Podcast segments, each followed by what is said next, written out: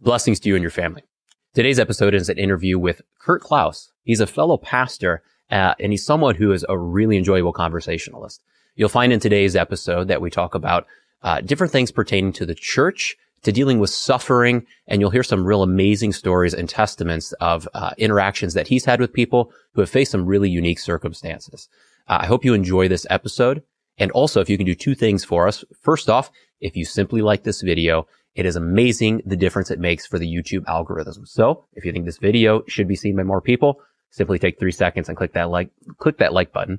And then secondly, we are always looking for feedback for things that we can do in the future. So if you have tips for us, if you have topics that you would like us to cover, or if you just have questions that you want us to address, simply put them in the comment section below.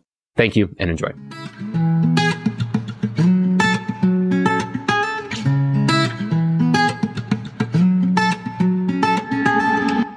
All right, Kurt Klaus, how are you doing? Doing well. How about yourself? I'm doing well. Good. Welcome to the show and Happy New Year. Thank you to you as well. Yeah, I'm excited to be here. This is gonna be a lot of fun. Yes. Yeah. So are you doing anything for the new year? Like, do you have any what's it called? Not initiatives, but resolutions. Resolutions. Yeah. You know, I normally am not a resolution guy because I don't know, mainly because I don't like to fail, and most of my resolutions that I've done, like most people, it's like you get going and then it just collapses. And so this year I was like, well, I shouldn't do it, and then there was one thing that just kept coming up in my mind that I was like, I'd like to try.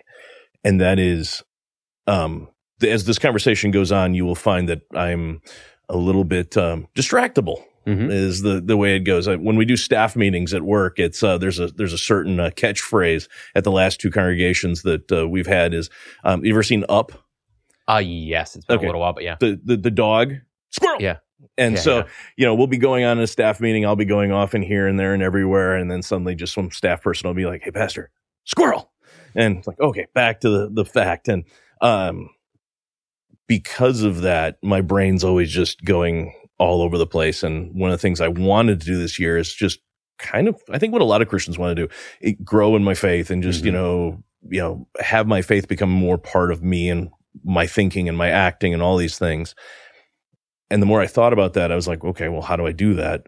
And the number one thing I thought of, at least for me, that is a hindrance, is stopping and thinking and just letting silence, you know.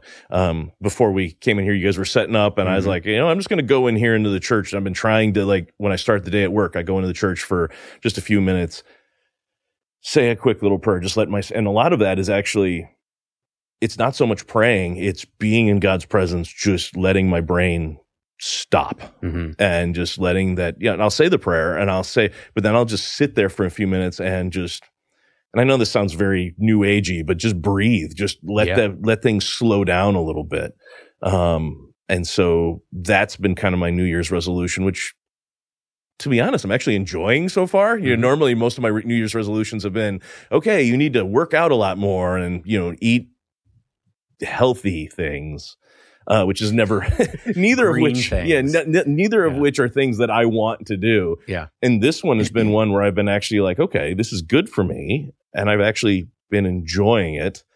So I think this is one I actually have a chance of possibly keeping with. So I think that's one of the most important prayers for us now, right? Is just to sit and kind of be silent.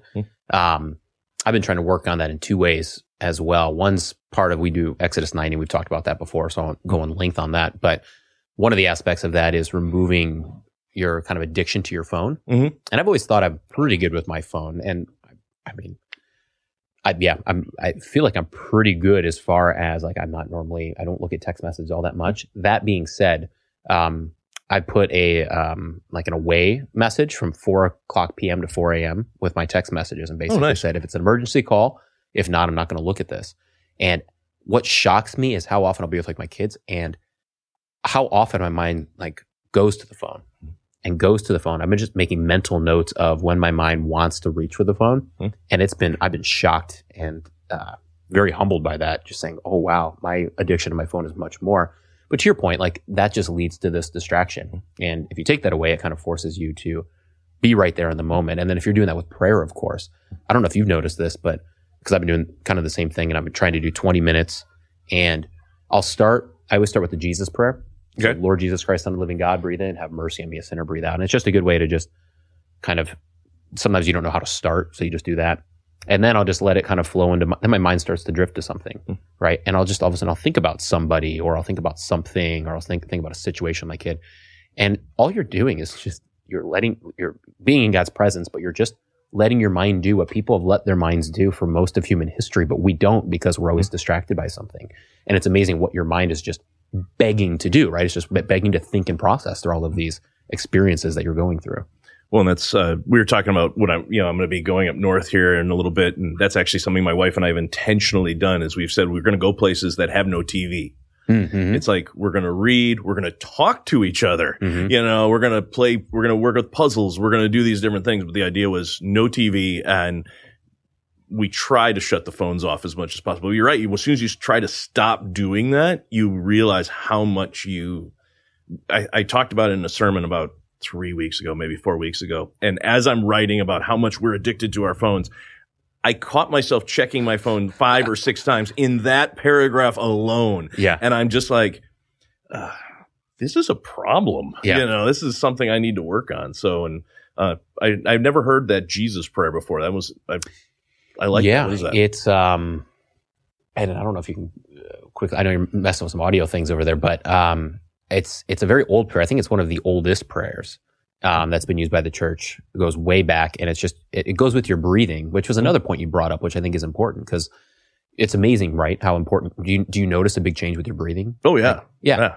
And most of the Jewish prayers, even right there, like at the time of Jesus and such, the prayers that Paul would have done and all of that, and then the early church, so many of them focused on breathing. Okay. Right? So there was a certain rhythm to what you said when you breathed in, mm-hmm. and then what you said when you breathed out. And then that would kind of flow and change, but that would be kind of the bedrock to the prayer. So we've used that. Mm-hmm. Nowadays, we've lost that for the most part in, I would say, the American church and or the Christian church here in America. But what still uses it? Well, most of the other cultures that haven't lost it. So now all of a sudden we think, well, breathing exercises means like, that must be like yoga. Yeah, that's what Hindu I said. That was what I said when I started off with it. Just, it's new agey, I know. Yeah. But But like, no, it's just it's how our bodies work, right? We're beings of breath, right? God breathes breath into us. That's the foundation of our day. All day long, we're breathing in and we're breathing out. So it makes sense that prayers can match that, and that's part of that spiritual enterprise. So. Well, when you're thinking about that, especially when you're thinking about that idea of thankfulness or just kind of focusing on God, when you're thinking about that breath, it's something you take very much for granted all day. I'm just breathing, mm-hmm. But when you actually thinking about it, okay, you that breathing in, that breathing out, you're like, God gave me both those, that in, that out, that right now, this fact I'm breathing, all of this is a gift. Mm-hmm. And it's something mm-hmm. throughout the day that you don't even think about. But in that moment, it's like, and I think if I become thankful for just the breath that is coming out of me right now, mm-hmm. I will see God and his gifts and so many other places. If I start off that day with just that breath, mm-hmm. and I wish I could say I'm going to actually start researching some of the stuff you just talked about with those early church prayers, because I hadn't heard of those before. Where I started, it was with Tanner Olson. I don't know if you've ever heard of him before. I've heard his name, but no, I don't. Okay. He's a poet, does some writing and different things, mm-hmm. LCMS guy, but does just a lot of different stuff. Yeah. He came and talked at our church one time. Okay. And he actually started off with, okay, I want all you guys just to breathe in, breathe out. And mm-hmm. I sat there going, who did we ask to come here? I'm like, great. Oops. Yeah, I'm like, great. It's going to be a conversation with the elders tonight. I'm like, but to his credit, he kept going, and I went, okay, if I'm going to invite this guy, I'm going to actually try this. Mm-hmm. And he talked about breathing in, breathing out, and I'm doing it. And he did this whole thing with just, okay, your toes, and kind of walked you through this just paying attention. Sorry. Mm-hmm. No, you're good. Paying attention and that kind of thing. And I was like, wow. I actually, by the time he was done, I was actually able to pay attention to what he was saying more, because I came in the moment. Mm-hmm. It was suddenly there in that moment. I was paying attention to the breathing. I had actually calmed down. Mm-hmm. My brain had calmed down. And so when he actually started talking about all the different things he was talking about, I was like, wow, I was so much more in the moment. I was so much more listening and hearing what he had to say. Mm-hmm. And so that's where that idea of just starting. So thank you. You just gave me a new gift here this new year. So I'll give you an example one. So N.T. Wright talks about this a little bit in his biography on Paul. Yeah. But so he lays out some of these. So he lays this forward and he says, there's no, I mean, I can't possibly know this, but he lays one of the prayers out that was very popular at the time. And he likes to imagine Paul on the road to Damascus.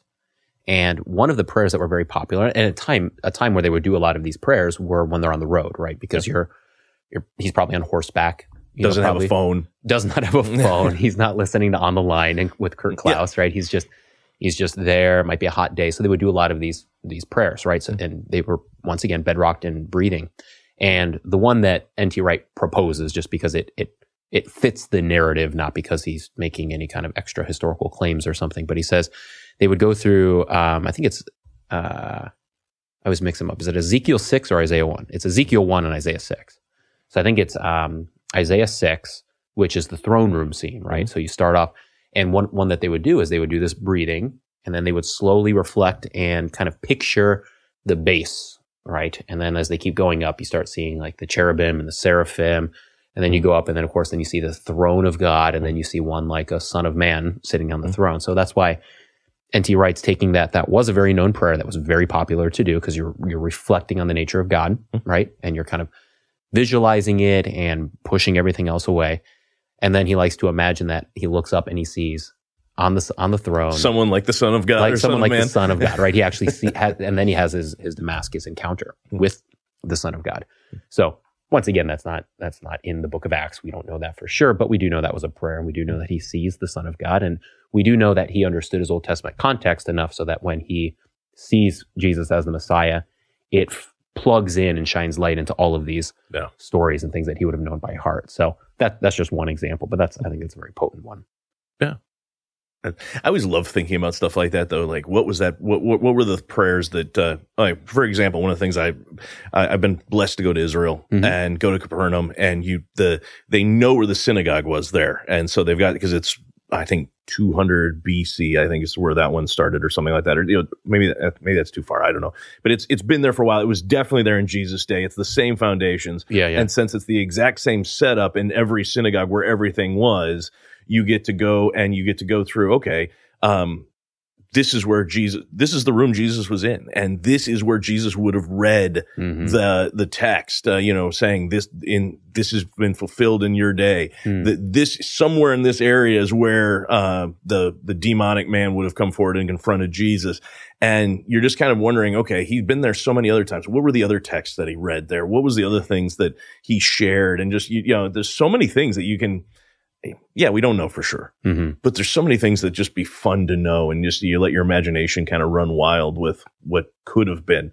Not something you're going to preach a sermon on, right? But still something fun to just let your imagination run with and have some fun with. Because what's your imagination doing? It's connecting parts of the text, right? Mm-hmm. You're wondering what would he have said. Like, I don't know if you saw The Chosen.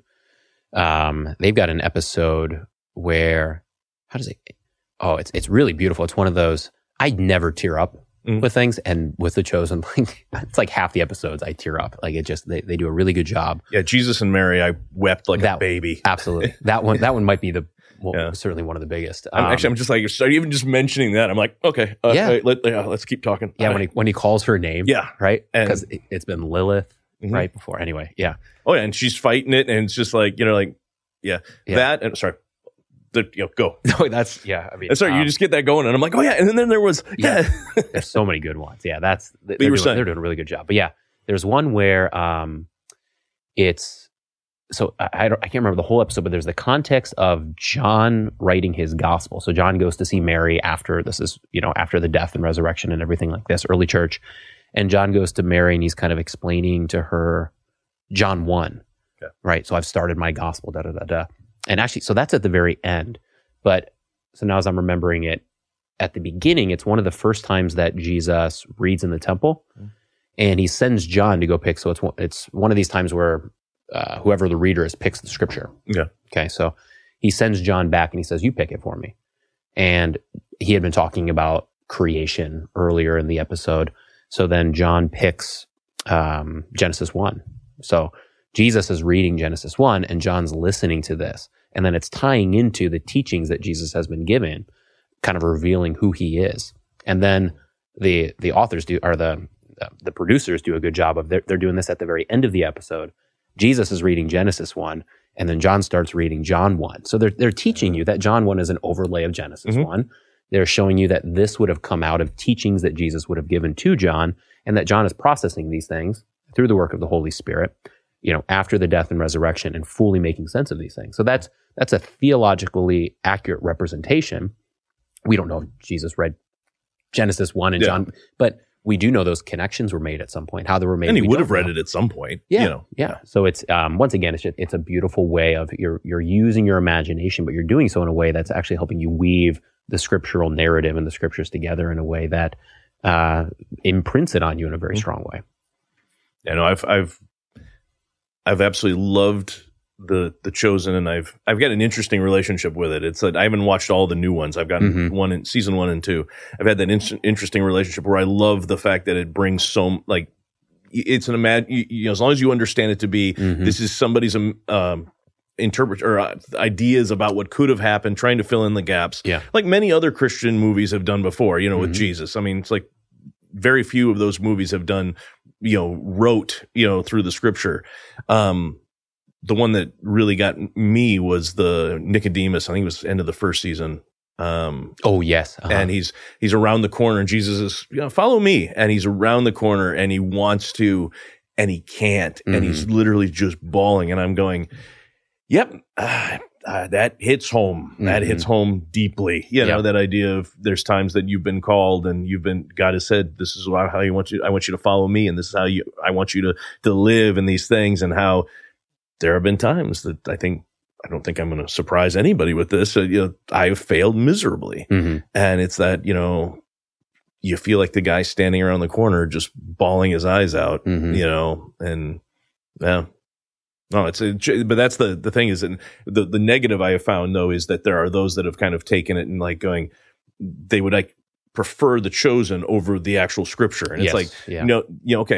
I appreciate you guys like this, and I appreciate it's giving you a new desire to be in the word, and that you want to get closer to Jesus through this. But remember that that's not the scripture. And I think in my personal opinion, I think I put it in the same place as the liturgy or hymns or these other things, that people can get more hooked on those than, actual scripture. It's like, yes, that hymn is great, and it's, based on scripture, but it's, it's a great hymn. And we sometimes, I think, can get pulled in that and go, no, let's stay back here. This is the most important thing, and then let's use this to enhance and enjoy and bless and that kind of stuff. So I can think of Christian art kind of in that category too, because we're supposed to be sub-creators, right? Like God is the creator, but he creates us as creative beings. So art's a great expression of, you're trying to give form to these components of the Christian faith, Christian tradition, Christian confession, and those are great, valuable tools, right? But to your point, if ever the art kind of imposes itself backwards onto the scripture in an artificial way, or supersedes it, then that becomes kind of a danger. Like I've got a picture in my office. It's I'm going to draw a blank on the author's name. It's a Spanish artist. He it's called the Shroud of, starts with a V. Anyway, it's Victoria or whatever it is. Yeah. Is it just the face one? Yes, yeah. And it's based off of the Shroud of Turin, which a lot of the art at that time was. But it's actually used in the movie Silence. If you've ever seen that movie, I have not. I've heard of it, but I've not seen it. That's a heavy movie to sit through. So Martin Scorsese does it. It's Martin Scorsese, who's a Catholic. And he's going through the time of the persecution of the kind of first missionaries that went to Japan. Japan was very harsh, and not letting Christianity come their way. And this is, I think, maybe I could be off, maybe 16th century, 15th century, something like that.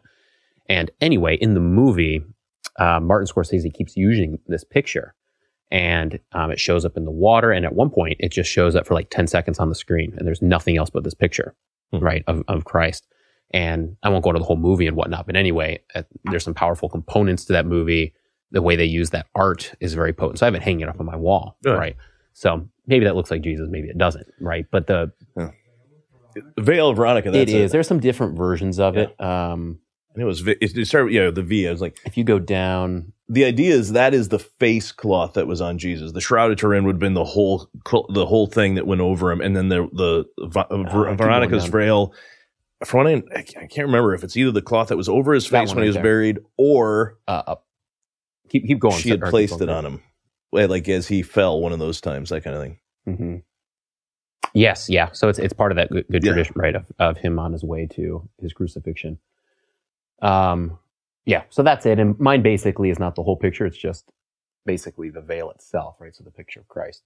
I love it because his eye, the eyes are so well done to where he's just, it looks like he's staring at you, right? And he's got like those wonderful little statues that they had that Jesus would watch you as you walk around. Well, it does that. It's got kind of both, to where like, there's this feeling of him watching you, in a way, because he's got the crown of thorns on his head, right? So there's this aspect of he's looking at you as the one who's put him on the cross, and also he's looking to you as the one. This is why he's on the cross, is for you, right? So there's both this kind of law gospel component I find in just looking at the picture. So I love it. It's up in my office. Anyway, to your point, good Christian expression in art is a good thing for Christians to do, as long as they stay rooted in what the real foundation is and continually return to that thing. Yeah. And that's always the tough thing when it comes to art. At what point are you honoring and not enhancing, because you can't enhance the Gospels, but how are you translating, maybe, showing it in a different way? Kind of like I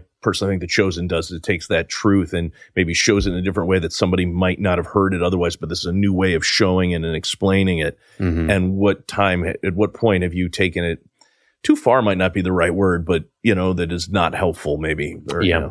And that's those are tough waters to navigate, certainly as individuals, but then as the church, because I don't know, Jesus Christ Superstar.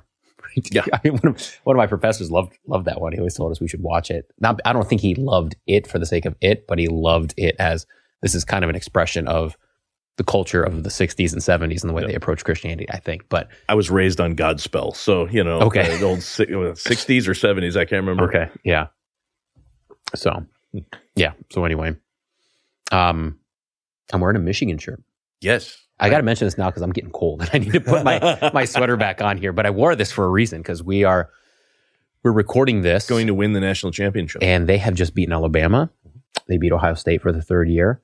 And I'm a deep Michigan fan. I don't watch as many. I don't have the time. We got kids and stuff, young kids. So I don't watch as much as I used to, but I've got to take this opportunity to plug Go Blue. I mean, after we went through like 15 years of just being beaten up, going through coaches, the roughest years in Michigan's history. So to come out of that on this end has been really cool, to beat Ohio State 3 years in a row. I did not think we were going to beat Alabama. Oh, I didn't either. I didn't even watch the game because I didn't want to watch Michigan get beat up by Alabama. Because they're the SEC. It's just you owe it. Like, you just go into that game and it's like, we might be the better team on paper, but they're Alabama. Like, they're you got to go up against feeder school. Yeah. So the fact that we not only won but showed ourselves dominant in the first half, came back, it did a comeback in the second half, and then finished with tons of confidence. I mean, the way they ran the ball in overtime and the way they shut them down was huge. So we'll see what happens. We play Washington in the championship. I'll watch the game. I hope we win. To be honest, I'm content. I'm content. We've pulled my point is we pulled ourselves out of this. Like, you are officially a Minnesotan now, man. You're just like, yep. I've gotten. I had something good. I expect failure moving forward. Yeah. So that's about as Minnesotan as you can possibly get. That's just. We've had redemption. We don't need kingship. Yeah, but I'll take it. Kingship. If we want to be Washington, go for it. But you expect failure. That's the thing. Yeah. There you go. I think this last week was the last validation. Beating Ohio State 3 years was huge, because they beat up on us for a while, and that's our season goes and rises and falls on that.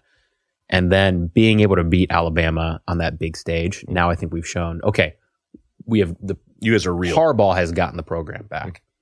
And which is interesting, because I thought, that first year he came, it went well, and then it, was it the next 2 years was not so good? Tough years, yeah. And so I thought, this is not going to work, and, I'm glad they stuck with him. Because, you just watch in college, it's like, well, NFL, same thing. You have one bad year, you're gone. Yeah. If you get like, what Texas school just paid after 1 year, paid somebody $75 million just to go away. It's just.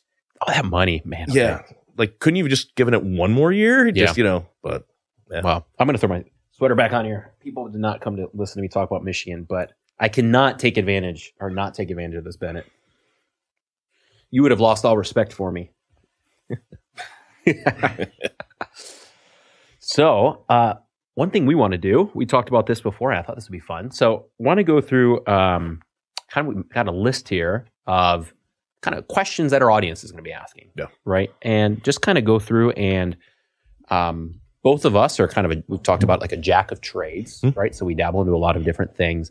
Neither of us has a PhD nope. on something specific, but as pastors, and you've got more tenure as a pastor than I do, and you've been you've been a police chaplain, is that correct? Right? Yep. And you've been a teacher mm-hmm. at the middle school and high school. So you've been teaching confirmation, all of this. So you've yeah. dealt with a lot of the practicality of answering people's questions that they're wrestling with. You know, it's part of the job of a pastor, certainly the job of a teacher.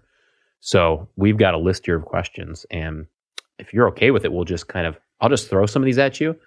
Some of them might stick. Some we'll talk about. Some we might just move on from. And somebody might just leave. Yes. Like, you can say pass. Yeah. So let's do this. One of the questions that people certainly ask has to do with the theological differences within Christianity, right? And I don't think people are necessarily looking for a full discourse on what does each one fully believe and hash that out systematically, right? But I think people do just look at the church in America, and they drive down, I mean, they live in a city of 40,000, and they just drive by 14 different churches, right? Mm-hmm. And what's going on there, right? Why are there these differences? Are they important? How would you go about that? Well, actually, this is kind of one of those fun ones that I do for, new member class, because mm-hmm. that's exactly what they ask. We get people that come in, they're like, and we kind of do our new member classes in, take it. You don't have to become a member. It's a great way to find out what we believe. And if afterwards you're like, yes, I believe this. This is what I want to do. But we tell people, it's like, this can just be a way to find out what's going on here. Mm-hmm. And usually we find that by the time we're done, a lot of them do want to join. And some come back again and do it again and that kind of stuff. But that's a question I get a lot, because we have people that are coming from no church background. We get people that are coming from like ELCA, Catholic, Methodist, Presbyterian. Been actually getting a few Hindus lately, which has been made the conversation much more interesting. Yeah. And so especially those that don't have a lot of that church background, they're like, I see all these churches. What's the difference? Why are they? And because you only have so much time with these people, I've kind of had a way that I try to do it. And it's the rough and fast version. Mm-hmm. And what I tell people a lot of times is it has to do with how you see Scripture. Mm-hmm. I say you've got, let's just put it not timeline, but just like a kind of a line. And I say you'll have what most of the Protestants would fit into. And we do a quick little thing on what Protestant is, but we say most of the Protestant groups would say Scripture and reason. Mm-hmm. So I'll tell them like, okay, let's see how this goes into real life. Let's pick communion. You have Jesus saying, this is my body. Mm-hmm. You have Paul saying, when you participate in the cup, are you not participating in the blood of Christ? When you participate in the bread, are you not participating in the body of Christ? And then you got 11, which, talks about not recognizing it and the problems with that. Mm-hmm. And so I said, if you're on the Protestant end, what you would do is you'd say, okay, this is what Jesus says, but does that make logical sense? That Jesus is in heaven and he's here with me in the cup and stuff like that. And how does Jesus fit in the cup and all this kind of stuff? And, so they take Scripture and they filter it through that logic filter. Mm-hmm. And if it makes sense through the logic filter, then I'll believe it. And then you've got on the other end, which would be more the Catholic end. You can also say maybe some Eastern Orthodox and that kind of thing. Scripture and other revelation, mm-hmm. Which would be, you go, okay, you've got Scripture, and Scripture is important, but what the Pope says about that Scripture, or what an early church father says about that Scripture, which, don't get me wrong, I love the early church fathers, but mm-hmm. They were human like you and me, could be wrong as well. Mm-hmm. And so, the Pope may say you should be praying through Mary or something like that. Mm-hmm. And even though Scripture may say, Hebrews, there's one mediator between God and man, that is the man Jesus Christ, who died for your sins. And the Pope would say, yeah, but and so they get to listen to Scripture plus all this other stuff, this other revelation, mm-hmm. And then I say, and I'm honest with them, this is going to sound like a big boast because there really isn't a whole lot of other people in the middle, is you've got Lutherans specifically, not all Lutherans, I'll tell them. Not all Lutherans. Yeah, not all Lutherans. I'll say Missouri Synod and I say Wells and there's some others, but we can, but mainly we'll just talk about us here right now. Yeah. I'll tell them it's scripture, whether it makes sense or not, you know. And I say there's some things in here that are not going to make sense. The idea that you are simultaneously a saint and a sinner, that you are a sinful human being, but God sees you as holy because of his son and that kind of stuff. I'm like, doesn't make sense that you can be both at the same time. The idea, and I go back to communion, I say, Christ says that he is present. We also have that the bread and wine are present. How does that work? How is he present? And you can go into all these questions. We go, we don't know. We just go, he says he's present. We believe it. And we trust that his word is true. Even if our brain sometimes goes, I don't understand how that works. We go, yeah, well, guess what? When you get to heaven, you can ask, how did that work? Yeah. But in the meantime, we just trust. And so I say, not that we don't use our brain. I say we still study the scriptures and we study how this works and we use our brain and how it applies to our lives and all these things, but we don't let our brain override scripture. And I say that's kind of how the difference is. So you get your mostly Protestant groups, so your Baptists, a lot of other groups like that would say, let's go back to communion. I like using that one because that one really has a way of going across all three. Yeah. Okay, we believe Jesus said do this. We say we believe it's important, but does it make sense that Jesus is present? I mean, that kind of thing. And then you go to us, and then you go to the Catholic Church, which, and the differences and so on. And I usually find it comes down to what do you feel scripture is? And when people ask about the ELCA, what's the difference between the LCMS and the ELCA? I mean, they're both Lutheran, right? And no, but it's like, yeah. But I say the big difference there is scripture. I said you would have in the LCMS, we believe that scripture is the inerrant word of God. And the ELCA would say that the Bible contains the word of God. And I tell them that sounds very similar. It's like, well, that sounds like you guys are almost exactly the same. And I'm like, well, when you say it contains, that means it also contains stuff that isn't God's words. And therefore, sorry. No, go ahead. Yeah. And then you can pick and choose what those are. And surprise, the things that you think that God didn't say amazingly seem to match up with what culture doesn't like and what you don't like. It's kind of interesting how that works out every time. You don't like this. You know what? God didn't say that. You don't like this.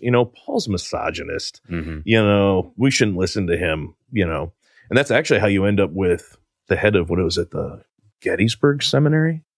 I want to say it must have been, it's like 5-6 years ago, but the head of Gettysburg Seminary around Easter time said Jesus didn't die for your sins.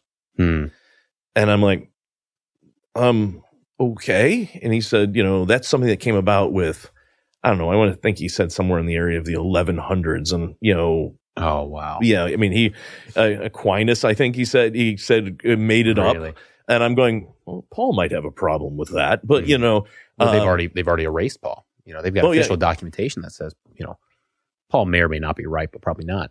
Or Paul might not even existed. Somebody else, like a lot of people wrote and just said they were Paul, And so he said, Jesus didn't die for that. Jesus actually just died to identify with your suffering and pain in the world.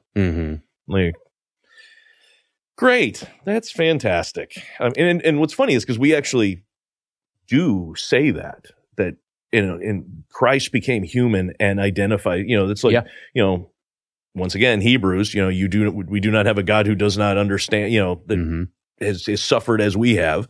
But if that's all he did, it's like, boy, is that useless. Yeah. Not just solidarity. Also atonement.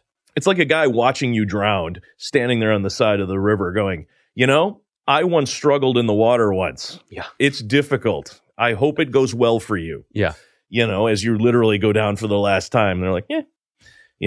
In my mind, that's the same equivalent. It's like, that is almost worse than useless. Yeah. So we were at a ELCA funeral once. This was when I was on vicarage. And it was like a sister of someone in our congregation. And they omitted the, and he rose from the dead. And I was just flabbergasted. And I looked to my advisor, the pastor, and he just kind of nodded his head. And so afterwards we debriefed. I'm like, they skipped that. And he goes, yeah, there's a lot of ELCA churches that do that. Why? Because it's not important that he physically rose. And they'll say it was more of a spiritual resurrection, right? Showing that you can also rise over your challenges and such. But take it as far reborn. As that. Exactly. Yeah. So to your point, all of this returns back to this diversity, which looks, I think this is very helpful because this diversity, which looks really diverse. And if you look at that, you're like, well, what's the chance that this is the one right one out of 20 different churches? It's like, well, no, it's not actually that complex. You know, you can ask these simple questions because most of this complexity to the left of us, most of that complexity starts with, we can take some of scripture as truth, but not all of it. We have to not only apply human reason, but have human reason just kind of slightly above scripture, because we need to figure out whether or not Paul was right, whether or not that's up to us as humans to figure out. So if you think that way, then go down that road. If you don't think that way, you can erase all of that. You don't want to go to any of those churches because that's what they believe. If you believe that scripture is the infallible word of God, that's going to leave you with, you know, a handful of churches. Then you start answering those other questions as well. But there's one thing to add to that, not just, you know, if you feel that way, go that way. And don't be wrong, it's fine to say that. I think you just got to add that one extra bit, which I have added, which is if you go down that way, you will literally have no truth. Mm-hmm. If you stay in this center spot where Scripture is the inerrant Word of God, there's going to be stuff you're not going to like. There's going to be stuff you're going to struggle with because guess what? You're a sinful schmo like me, you know, and there's going to be things that Scripture's going to say that you shouldn't do that you want to do and all this stuff, or you might not like how something's phrased because it doesn't fit your modern sensibilities. But you still can go, it's still true and it's God's word. I may not like it, but it's what God has said. Mm-hmm. If you go the other way, there's literally nothing that you can be sure of. Mm-hmm. Did Jesus die? Maybe. Did Jesus rise from the dead? As you found out, maybe. Mm-hmm. You know, well, if Jesus didn't die, if Jesus didn't rise from the dead, I'm still stuck in my sin, as Paul, the evil Paul, would say, you know. And so, yeah, I tell him, it's like, you can go down that way and you'll hear a lot more what you might want to hear, your own itching ears want to hear, but you'll never be sure of any of it. And how much of an effect does that have on the health of culture and society? A good example of that's the Nuremberg trials, right? Which is where they took the Nazis who had done war crimes, right? And now they were brought before kind of a collection of the West and basically bringing down proper judgments on the horrendous actions that these people have done. And there's a chilling moment there where the defense of the Nazi generals and such that are being tried, basically their case is based on, they say, there is no objective truth. And you can't say there's an objective truth. We did what we were told to do. We did what what my higher up told me to do. So that was what was right in our context. You know, within our situation as generals in war, I was told to go do this and to exterminate this amount of Jews in this situation. Those are my orders given to me by my proper government. And they made that case. And what's interesting was as they tried through that, they had to lean back against contra what you were just describing, right? That kind of this left-leaning approach has to go with. And they had to go back to, there is an objective morality. Mm-hmm. And you can't have that objective morality unless you have some kind of objective source, which of course for almost all of human history has been rooted in the divine, in God. And for Christians, in the revelation of Scripture, which is the revelation of God. Because otherwise it's like, yeah, who says? Who says? Yeah. I mean, you can say, okay, and you know, we did these things, but who are you to say that that's objectively wrong? It seemed the right thing for us to do at the moment when we were trying to do this as Nazis and as Germans, right? And luckily during those Nuremberg trials, they fell back on objective truth. Now this was 80 years ago, you know, or probably less than that, maybe, you know, 60, 70 years ago. But where would we fall today? And most people walking around do not believe in an objective truth. Yeah. Yet they will look at the situation like the Nuremberg trials and they say, well, of course, those who are exterminating Jews, they of course should be tried and thrown in jail. But to your point, of course, those people are evil. Yeah. But says who? Says who? You know. Well, and that, if you ever want to not get invited back to teach again, talk about that. I filled in at a school once because they knew I had a teaching background, and you know, and they said we're covering the Nazis and we're covering Nuremberg in that area. And I said, "Oh, this will be fun." And so we did it, and I asked the kids a question.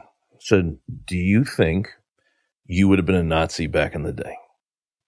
You know, or would you have been one of the ones that have stood up?" And I just asked them. I said, "How many of you would have been a Nazi?" And by the way, you kind of figure nobody's gonna be like, "I would have been a Nazi. Please sign me up for that one." You know, and all the kids, 100%, raised their hand saying, "No, I wouldn't." I'm like, okay. And I was going to come back the next day. I'm like, okay, next day we'll challenge that. And they're like, what do you mean you're going to challenge that? And they did, because they asked that question. After World War II, they said, how did so many people end up doing so much evil? Stuff that the rest of us are going, yes, that's obviously evil. Exterminating 6 million people is obviously evil. How did all these people who might be our relatives, in America, a lot of the German families were really struggling with, at least at the beginning of the war, going, wait a minute, I'm hearing all these great things about Hitler from my family. He's getting the trains running again. He's getting the economy up and running, all these stuff. It's like, what do you mean? And they're like, how did all these people who were good people, they thought, turn out to do such bad things? And so they did some different studies, and some of them were, I don't know if you can actually do these nowadays. One of them was they had a person who was going to ask questions of another person it was like on the other side of a glass. They had him in a chair. Yes. You've heard this one? Yeah. They had him in a chair on the other side of the glass, and they had him strapped into the chair. And every time they'd ask him, the person that they were testing on, they'd ask a question to the other person. And if they got it wrong, they had to hit a button that would give them an electric shock. And they were ordered by the person running the experiment to push the button. And as they got more questions wrong, the shocks were supposed to, quote unquote, get it progressively worse. It was just an actor on the other side. And they basically found that even though this person was literally screaming in, quote unquote, agony and begging the person to not hit the button again, if the person, like I want to say 75% of the group would hit the button if the person running the experiment next to them said hit it, because they felt that if a person in authority told them to do it, they had no responsibility in it. And it was interesting because there was that, and there was another study done where they had three lines, and they had two of them were the same length and one was a different length. And they'd have the people come in, and only one person was the one being experimented on. All the rest in the classroom were actors. And they would ask the first couple, and they'd say, okay, which line is the same length, And after, they'd answer all of them correct for, the first four or five. And then they'd come to this one that was obviously wrong. There were these two that were the same. A and C were equal. It's not A and B. And the rest of the class was told, the actors were told to say it's A and B when it's A and C. And I think it's something like, once again, about 75 to 80% of the people, when all the rest of the people were saying something that was obviously wrong, but they did not want to be on the outside, would actually go along with the crowd and say, yep, even though they knew it was obviously wrong, they would go wrong with everybody else. And they found also that the change, the amount that people were willing to go along with it, escalated as more people were in the classroom. If it was just one-on-one, they would assume the person sitting next to them was a moron. If it was one-on-two, they would usually still be like, well, but once it got to 3, 4, 5, 6, 7, and 8, it just got to the point where it was almost everybody was agreeing with the obviously wrong answer. Those are two chilling studies, experiments. Oh, absolutely. And so that's how I got asked not to come back, because I basically called the kids a bunch of Nazis. Yeah. So, or he said, basically, there's a good chance you would have, because we showed that if somebody was told by authority, which that was the Nuremberg argument. Yeah. That other experiment showed that, if you're in the minority and you'll go along, the vast majority of you would go along with this. Well, we were talking about Exodus before we started recording. That's an Exodus theme, right? And it's not just an Exodus theme. It goes through the Bible. That's teaching you about human nature. That you're an evil schmo. Yes, yeah. But that it's always the outlier that does the good. Mm-hmm. And it's only the outliers that ever do the good that help save society. You know, and if you think about the Exodus narrative, God calls Moses, but what is all of Israel doing? All of Israel is constantly just, what's the response? Moses, just stop. Moses, just stop. Moses, just stop. There's always the outlier that is doing God's work. And you can see that over and over again, right? I mean, you can go to Sodom and Gomorrah, right? I mean, that's the, Job. Are there 10? You know, no. Job, yeah. Oh, sorry, Job? Sorry, not Job. One of the other J's. Yeah. Joseph, Jonah, I apologize. Jacob. Keep rolling. Yeah. But, well, yeah, how about the spies that go into Jericho, right? And you've got Caleb and Joshua, right? So there's doing the good is the minority. Yeah. The majority is going with the flow, even when it becomes absolutely horrendous. And to your point, those studies show that's not just some kind of biblical principle that's lost in the past. That's absolutely present. That's modern history with the Nazis in Germany, with the Communist Party in China, with Leninism in Russia, with even fascism in Italy. Over and over again, it's the exact same formula. So then you stop and you ask a room full of sixth graders or whatever classroom, you know, and you ask yourself, are you in that very strong minority or are you in the strong majority? And to your original point, if you remove the authority of something like Scripture, calling you to a goodness that is radically different than what everyone around you is saying, if you've removed that, you've probably removed any percentage chance that you will be part of the good. You will always be part of the masses. And that's where these church bodies that have said, we'll use reason over Scripture, what they're really allowing is culture is just going to influence Scripture, which means every time culture goes wrong, we're going to go wrong too. Yep. And everybody that sits in our pews has a 0% chance for an outside voice, which is the voice of God, to reach them. Only churches that say, this is the Word of God, and the Word of God says something contra what everyone else is thinking, then the second question is, are you ready to answer that call? Yeah. Well, and that experiment, all those experiments, to be honest, are taking place right now in our own culture. Mm-hmm. You know, if you're, you know, we've talked about that transgender stuff, you know, mm-hmm. different things. Right now, when I talk to my students, my younger generation, and they're talking about what they're experiencing with their friends and with culture and with sometimes just literally in the classroom, is it's like, yeah, by the way, you know that girl over there that's been a girl this whole time, she's decided she's a boy. Now you have to call her a boy. You have to agree with this. Mm.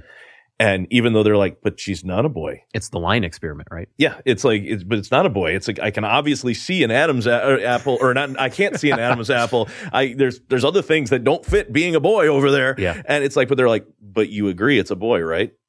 You know, and, you know, and those numbers line up, right? I mean, most classrooms, 75%. And the kids look around and they're like, and they start to wonder, am I the crazy one? Because everybody else says that's a boy. And, mm-hmm. you know, yeah, and they start to wonder that. Yeah. So, yeah. So, would you say then that Scripture is one of the prime ways to fight back against that? Because that's a chilling. Those are chilling studies. That's a chilling reality. Mm-hmm. That's a chilling issue for personal lives, for family lives, for community lives, and for countries as a whole. Would you say Scripture is the prime thing that's going to push back against that? Yeah. You know, because you're dealing with what is your. And don't be wrong, I think there's good arguments in other ways too, just using biology, at least in mm-hmm. that one, you know, mm-hmm. there's a lot of good. But I think what's nice about Scripture is, one, we're saying this is God's word. Mm-hmm. And that's the great thing about Scripture is it realizes who we are. Mm-hmm. I mean, well, obviously, because it's God who made us and created us and, you know, was there through the fall and understands who we are at our core. And when you've got a God's word that understands who you are, even though you might not like it, if you're being honest with yourself, you have to admit it's true. Mm-hmm. You know, the idea of, you know, are we technically good at heart? And I always love that argument when people come in, they're like, well, we're basically good. I'm like, really? You sure? Mm-hmm. You know, it's like, yeah, we're born good. And I'm like, okay. And a lot of times they're parents. And I go, did you have to teach your kid to lie? The first time you caught your kid with their hand in the candy jar, did they just fess up? Yeah, I took the cookies or whatever it was. I just watched I'm sure it was a TikTok, but I saw it on Instagram. It's this little girl. Her whole face is just covered in chocolate. And he's like, did you eat chocolate? No. I'm like, well, what did you do? Well, I went and ate ramen noodles. And she's like, and it got all over my face. And she's like, and you cleaned your face with chocolate? Yes. Yes, I did. I cleaned my face with chocolate. And you're like, okay. I mean, it's hilarious. Yeah. But the same token, that's just our human nature. And I think if we actually are honest with ourselves, we look and go, okay, Scripture is honest about who we are. Mm-hmm. It's honest about, you know, what the truth is inside, even if we don't want to admit it. Mm-hmm. And when you see that and you see, okay, this is God's word, this is what's going to be consistent through whether you're a 2-year-old or whether you're 98. Mm-hmm. And that truth is going to be true all the way through. And it's not going to change. You're going to watch your culture change. You're going to watch people tell you, you know, I mean, if somebody would have said, I just watched it was another clip that popped up the other day. It was Prager on Bill Maher. Yeah. And Prager was saying, in just a little while, we're going to have people saying that, going back to that trans thing, that, you know, guys can be girls and girls can be guys. And Bill Maher just openly mocks him. I mean, the whole group is just openly mocking him. And, you know, so in just 10 years, mm-hmm. you see this change of, you know, what is true, what is right. And in that same amount of time, Scripture has stayed the same on what is true and what is right. Mm-hmm. And not just because we're too lazy to change it, mm-hmm. but because it's actually true and its source. Mm-hmm. So, and I think when I'm talking to people about truth and about these different things, having Scripture is that, because otherwise you get Pilate's question, what is truth? Mm-hmm. And you get that cultural question of, well, that's your truth. And when you have Scripture, it's like, no, this is God's truth. Yeah. Now, they might not agree with that, and they might think you're crazy, mm-hmm. but I think I have found that a lot of people leave a conversation like that going, I can't believe, you know, they're, yeah. But one of two things I usually find. One, sometimes they come back to that conversation because they want that truth. Mm-hmm. They want something that is solid. They want something that's not constantly shifting under their feet. They like the fact that they're not constantly trying to worry about, should I say that? Or is that the in thing to say right now? Or is there, you know, there's that. And even for those that refuse to believe and, you know, constantly keep pushing back, there's a jealousy mm-hmm. in it. They're like, I don't believe it, but boy, do I wish I did. Yeah. You know, I want to. And so I actually think that's great, because even if they don't believe it, you're like, keep being jealous. Mm-hmm. Keep thinking about that. Yeah. Keep pushing. That's the first step, I think. Mm-hmm. Right? Because you find someone that's not interested, you're not going to tell them anything. You can give your best pitch or whatever, your elevator pitch or whatever. They don't want to learn more about it. It's when people start asking questions. Then their interest is piqued, and then they're willing to wrestle with those answers. And that's always where you start to see some good momentum and movement. And the further culture goes in this kind of shifting sand approach, I think the more people start to ask those questions of, okay, what are some of these things around that haven't changed? Because this is changing too much. And that's where Christianity and those Christians who haven't shifted with the culture, now all of a sudden they have a voice that people are willing to listen to and interested to hear from. Well, and what you were talking about earlier with the differences in denominations, when they said you can go that way, mm-hmm. but just so you know, this is what ends up that way. And I think one of the biggest things that I've seen as a attraction to Christianity recently is this idea of, you can go that way that you're heading. Mm-hmm. But do you realize why there is anxiety is going through the roof, depression is going through the roof, all these things are going through the roof.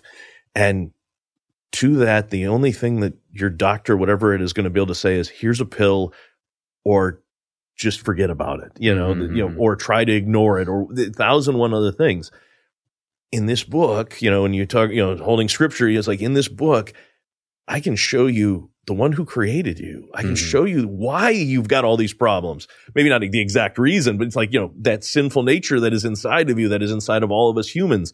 I can show you a God who cared enough about you to give you truth. Mm-hmm. I can show you a God that cared enough about you to send himself to go into your mess. Yeah. And has saved you, and can, you know, you can point to some people. I've done this before. It's like, you met that other person the other day.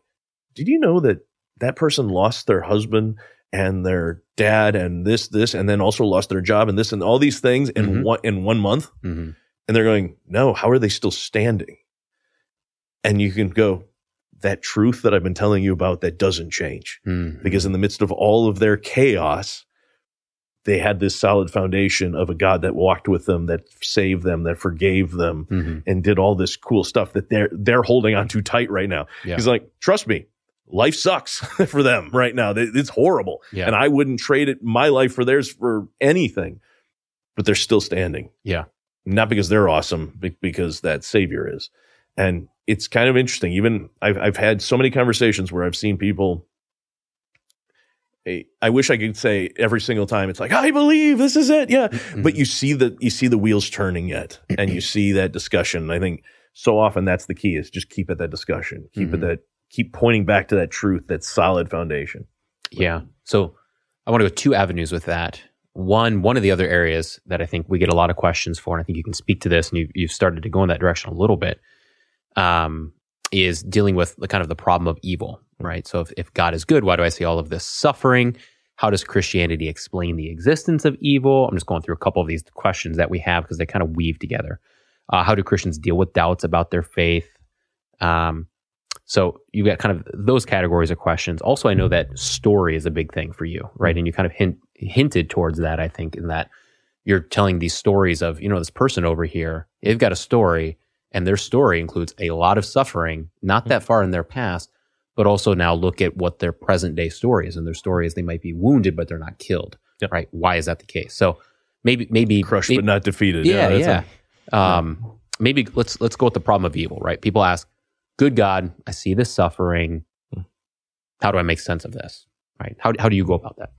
I just tell him God hates you. No. Yeah. Actually, that is kind of a fun way to start. It would be fun to just see how someone responds to that. Believe it or not, I actually do start that way sometime, just to see what the reaction is. And it's like, just to have some fun with them. But I think the key is to go, because a lot of people think this is how God created it to be, because they start with this idea, this is the way it is, therefore this is the way it always has been, and this is the way, if there is a God, this is the way God made it. He made it as in kind of this dual, kind of yin yang, good evil battle kind of thing. That's the way it's always been.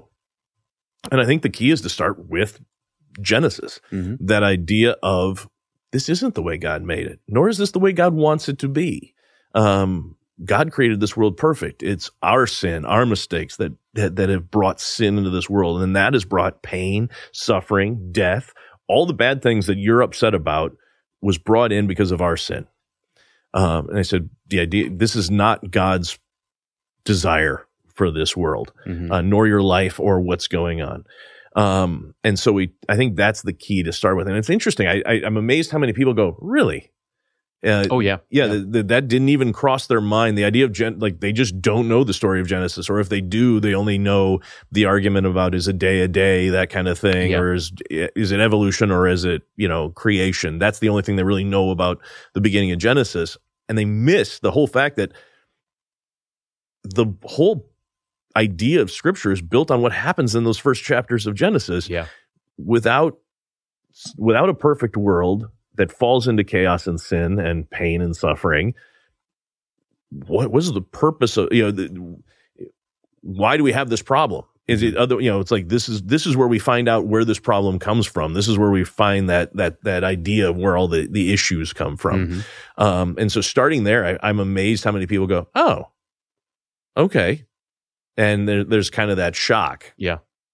And from there I go, well, and then there's all sorts of reasons for pain and suffering. And I think it's C.S. Lewis. I think you said you know a little C.S. Lewis. You can tell me if it was him or not. That's my doctorate's degree. No, oh, okay. Really, I don't have a doctorate's degree. But that's where you're heading. Yeah. Was it the three types? The idea that there is just that idea of this world is broken and therefore bad things happen, such as, the trilemma, I think it is. Is that what it is? Yeah. The idea of that, there's this broken world. Sorry, go on. Yeah. No, go ahead. Yeah. There's the broken world, such as, hurricanes, tornadoes, tsunamis, that kind of stuff. Just, it isn't because you did anything or anybody did anything. It's not like I stole a candy bar today, therefore God sent a tornado toward the house, that kind of thing. Real quick, I misspoke. That wasn't the trilemma. That's something else he does. But anyway, keep going. Sounded good to me. Sounded good. Yeah, it's like, that was good. I was like, yeah, sure, that works. Bennett's over there fact-checking me. I was like, no, you are wrong. And then the other two, and like I said, there's other ways to look at this, but I found this was one that, when you're talking to somebody, seems to make sense. Yeah, they don't like that first one or third one. I often hear that one being the third one, but they don't like it, but it's like, okay, yeah, nobody caused it. And he said the other two are sin that is, or pain and suffering caused by other people. Mm-hmm. A school shooter comes in. Those kids didn't do anything specifically to. Now, were they all sinful human beings? Absolutely, and we all deserve pain, death, and all this stuff. But did they deserve it? Or did they get it because they were worse people than you were? Right. No. Mm-hmm. And so the parent that abused you, the spouse that cheated on you, the boss that makes your life a living hell. Mm-hmm. Those are the pain and suffering caused by people because, well, God gives us that free – in this, he gives us free will mm-hmm. to make those choices of how we're going to live. Are you going to, treat your employee good today, or are you going to treat them like dirt? Yeah. And then lastly, and this is the one nobody likes to hear, your own sin. Yeah. The things we do wrong often cause our own pain and suffering. Now, we don't like to hear that, and we like to say it wasn't our fault. Yeah. But in the end, the guy that cheats on his wife and the family falls apart. Mm-hmm.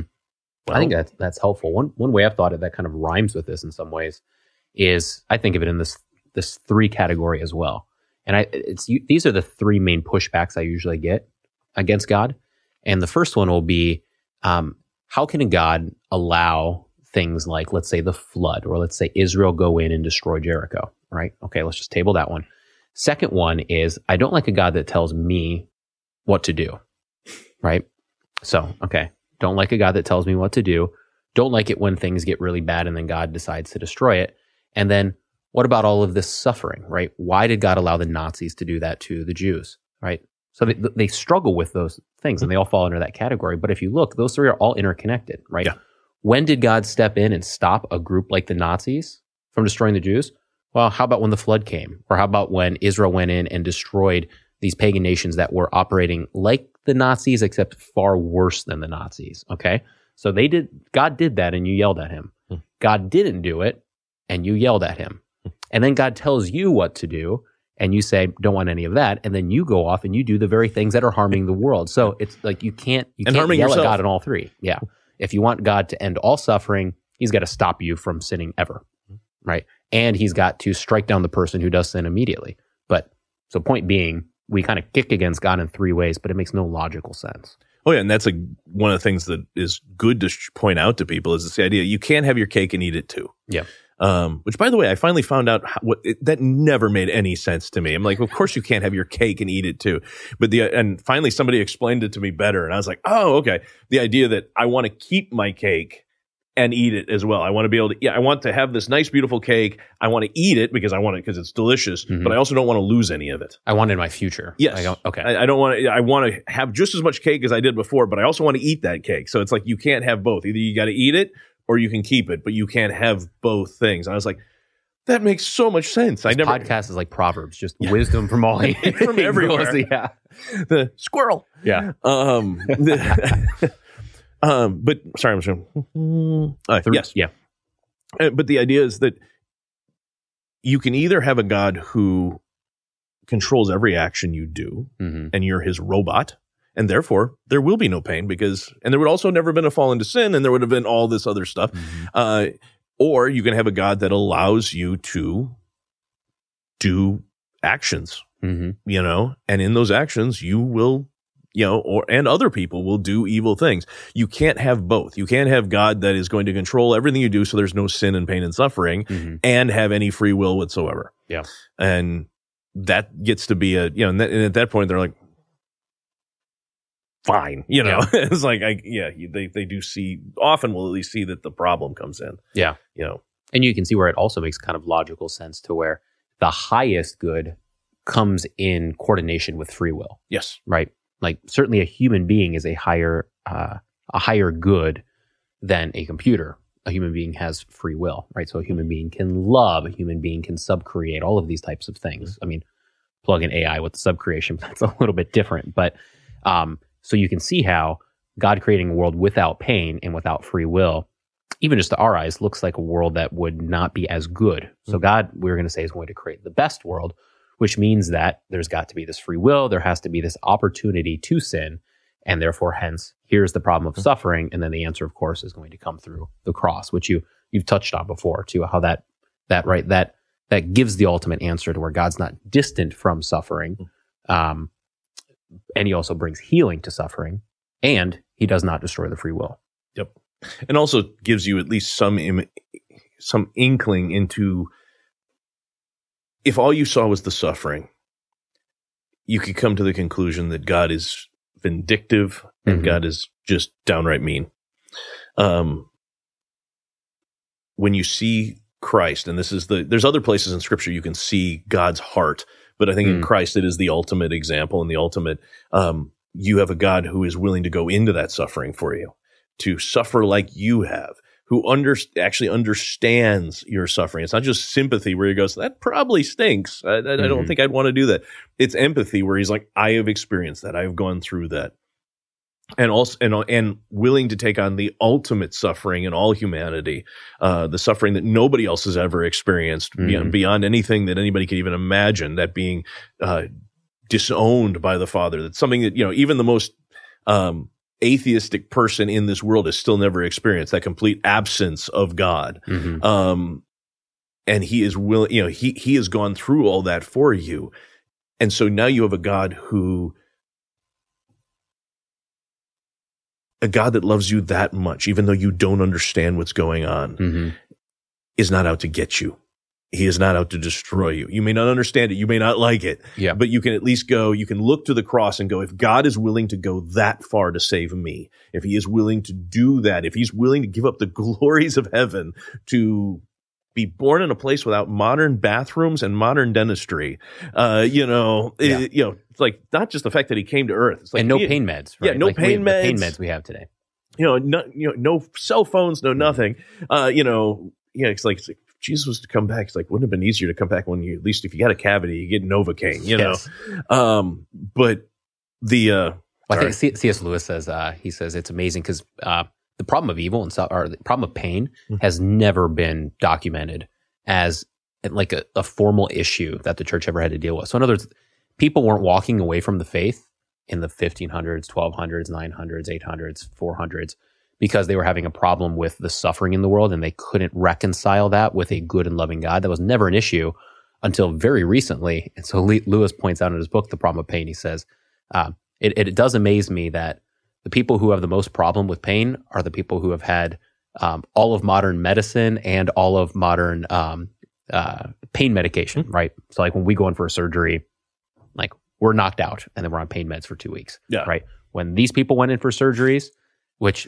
they would have to. Here's a stick, bite on this. Here's a stick, here's a little bit of whiskey, like, here we go, right? And those people who understood pain far greater than we did, they watched people die in their homes, they watched masses of people die over and over again in both wars and in, in real, what's it called? Disease, when that spreads, pandemics. Well, pandemics. Right? Like those things that would wipe out. Black Death. Yeah, I mean. They would look at that and they didn't blink at still believing in God. So it is interesting. There is a great book. I just got done with it. It is, in my opinion, one of the best books, Christian books I've ever read.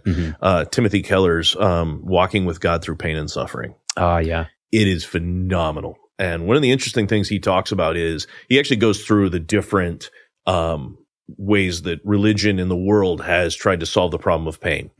He does moralism, dualism, transcendent, the Buddhist kind of idea. And he also does fatalism and those kind of things. And then he says, however, now in our modern world where it's this atheist idea that there is no greater power, it's just what we see.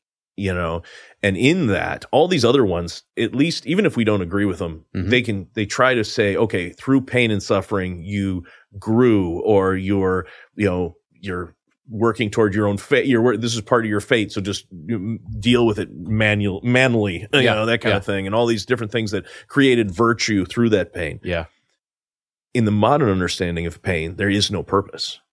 It's just evil. There's no purpose to it. There's no... we can talk about pain and it's still part of sin and all these things, but God will use all things for the good of those who love him. He will even take that bad thing that is evil and not to sugarcoat it, but he will still use that for your good and the good of others and other, because he is God and all powerful, all knowing, and will do that. But without that, pain has no purpose. And the only thing you can, and the worst about it is it interferes with what the modern idea of the ultimate good is, and that is your own pleasure and your own ease. Mm-hmm. And so because it's your own pleasure and your own ease is the ultimate thing. Pain is, it's worthless, and you just need to ignore it. You need to hide it. You need to, just get rid of it and cover it up in any way you possibly can. Yeah. I want to explore that through, because you're not just speaking about this as somebody who's, read a couple textbooks, which you have, right? But you're actually speaking about this as someone who had to wrestle with this, right? With some of your own situations. So I want to hear a little bit about that, but I do have to run to the restroom real quick. So let's pause and then come back, and I want to hear about that. I like that. Yes. All right. And we're back. So on break, you were just telling me a story about somebody in your congregation. So if you want to jump in and tell that story, this sounds very interesting. And I'm just, so everybody knows that this is a testimony that he's given multiple times. It's not like I'm like just sharing some kind of like private information here. He's given this testimony at church and in many places. Mm-hmm. I've got a member. He's my head elder named Paul Traub. And Paul was at home one night. I want to say it's about 12 years ago. And somebody broke into his house. And he confronted the individual with the hope of, why don't you just go away and mm-hmm. I'll wait a minute to call the cops. You go away and everybody walks away okay. And the guy's talking to him, and Paul thinks that he's getting somewhere with the guy. But the only reason he's getting anywhere with the guy is because he was distracting Paul, because he wasn't alone. Mm-hmm. And he was distracting Paul so his partner could get behind him. And he came up and stabbed him in the head. And then I don't remember how many times the guy ultimately stabbed him, but it was multiple. And then they lit the house on fire to try to get rid of any evidence, thinking they had killed him. Or even if they didn't think he had killed him, they figured the fire would finally get him. He wakes up, and he, probably not understanding completely what's going on, but he's like, I got to get out of here. And he was in a duplex. So he gets out, he goes over to the next door neighbor, which I can't even imagine what that was like, waking up in the middle of the night, going to the door and seeing your next door neighbor just covered in blood and, mm-hmm. Going, get out of the house, that kind of thing. So they've got the neighbors out. And he actually was part of finding and catching and convicting those individuals. Wow. And then the great thing. So he survived. Yep, he survived. Was this a close call? Was this? I've never. That's a great question. I've not asked him how close to death he was. I mean, I've seen the pictures of him, and he doesn't. I don't want to say you look like you death. That's not something you really want to tell people. But he did look quite bad. He had multiple stab wounds. Wow. And his head and all like through around up here, and and there was smoke inhalation from the fire and just all that kind of stuff. So he's made, you would never know now seeing him. He's, looks like Paul. Mm-hmm. But he, the interesting thing from him is his story of working with the police and all that. But also his spiritual journey in it. Mm. Talking about being able to forgive, these people that literally, not many of us can say somebody has tried to burn us alive, mm-hmm. And to get to that point where you can try to forgive them, but also work with the police, is this idea of, okay, how do you still get, try to find justice, but at the same token, not do it in a vengeful way because you've been able to forgive what they did. Mm-hmm. So it, he's talked about because he didn't want this to happen to other people, that kind of stuff. If he just lets it go, well, these people are going to continue doing what they're doing and that kind of stuff. So he, when you talk about evil, there's a lot of it out there. Mm-hmm. So, wow, yeah. So, what are some of the points that he kind of brings forth as he talks about what his experience was like, right? What he had to process, how difficult that must be to forgive, because the first instinct has to be, who the heck are these clowns, right? And like, what are they doing? Those are horrendous actions, right? So, I mean, hatred seems like the first natural emotion, but he was able to. Yeah. To table that. The best thing he's told me, and I haven't gotten it, we've had multiple conversations about this, and the thing that has always stuck with me was, and we just talk about faith and in with evil and that kind of thing, was he said he was laying there and he was just bleeding and just in agony, and he said the fire was going, and he's like, this is it, I'm done, I'm gonna die. And he says, and the thing that always catches me every time he says it, because it's the way he says it, mm-hmm. There's just certain people when they say things, You just Yeah, it's true. You just see the reality of it in them and how they say it. Mm-hmm. And he says, I was good with that. I'm laying there in my own blood. I'm bleeding out. My house is on fire, stabbed by two guys who came in to get a TV maybe or something like that, a random useless murder. He's like, I'm going to die like this. I'm going to die by myself. And I'm okay with that. And then the reason he says that, and he says, I knew where I was going. I knew that my Lord was with me even in those moments, that even in that fire, he was standing by my side. And he said, I know, he's like, it is the Sunday school answer, Jesus, I knew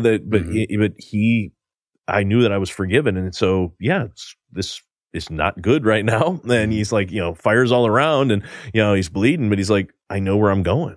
And, he said that gave him a comfort that even in the midst, literally in the middle of a fire, he had peace. Mm-hmm. And so that's the thing that always sticks out to me is that, in the midst of that pain and suffering, in the midst of that evil, and like we were saying earlier, sometimes evil just happens, and that and comes from other people randomly at times too.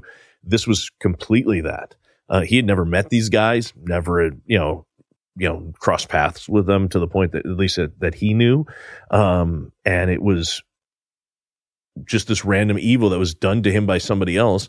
But in the midst of it, he had peace. And so he was able to move forward. And then as far as he's never actually talked about it, but it'd be actually a very good question to ask is how long did it take to get through the trauma of that, to be able to start moving toward forgiveness?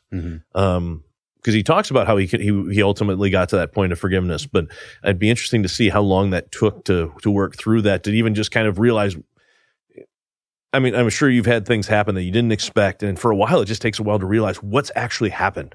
What does this mean for me? What does this mean for my life? And it takes when you don't expect it, and it's huge, like being stabbed in the head and lit on fire. When it's huge like that, and it also has to mess with your security.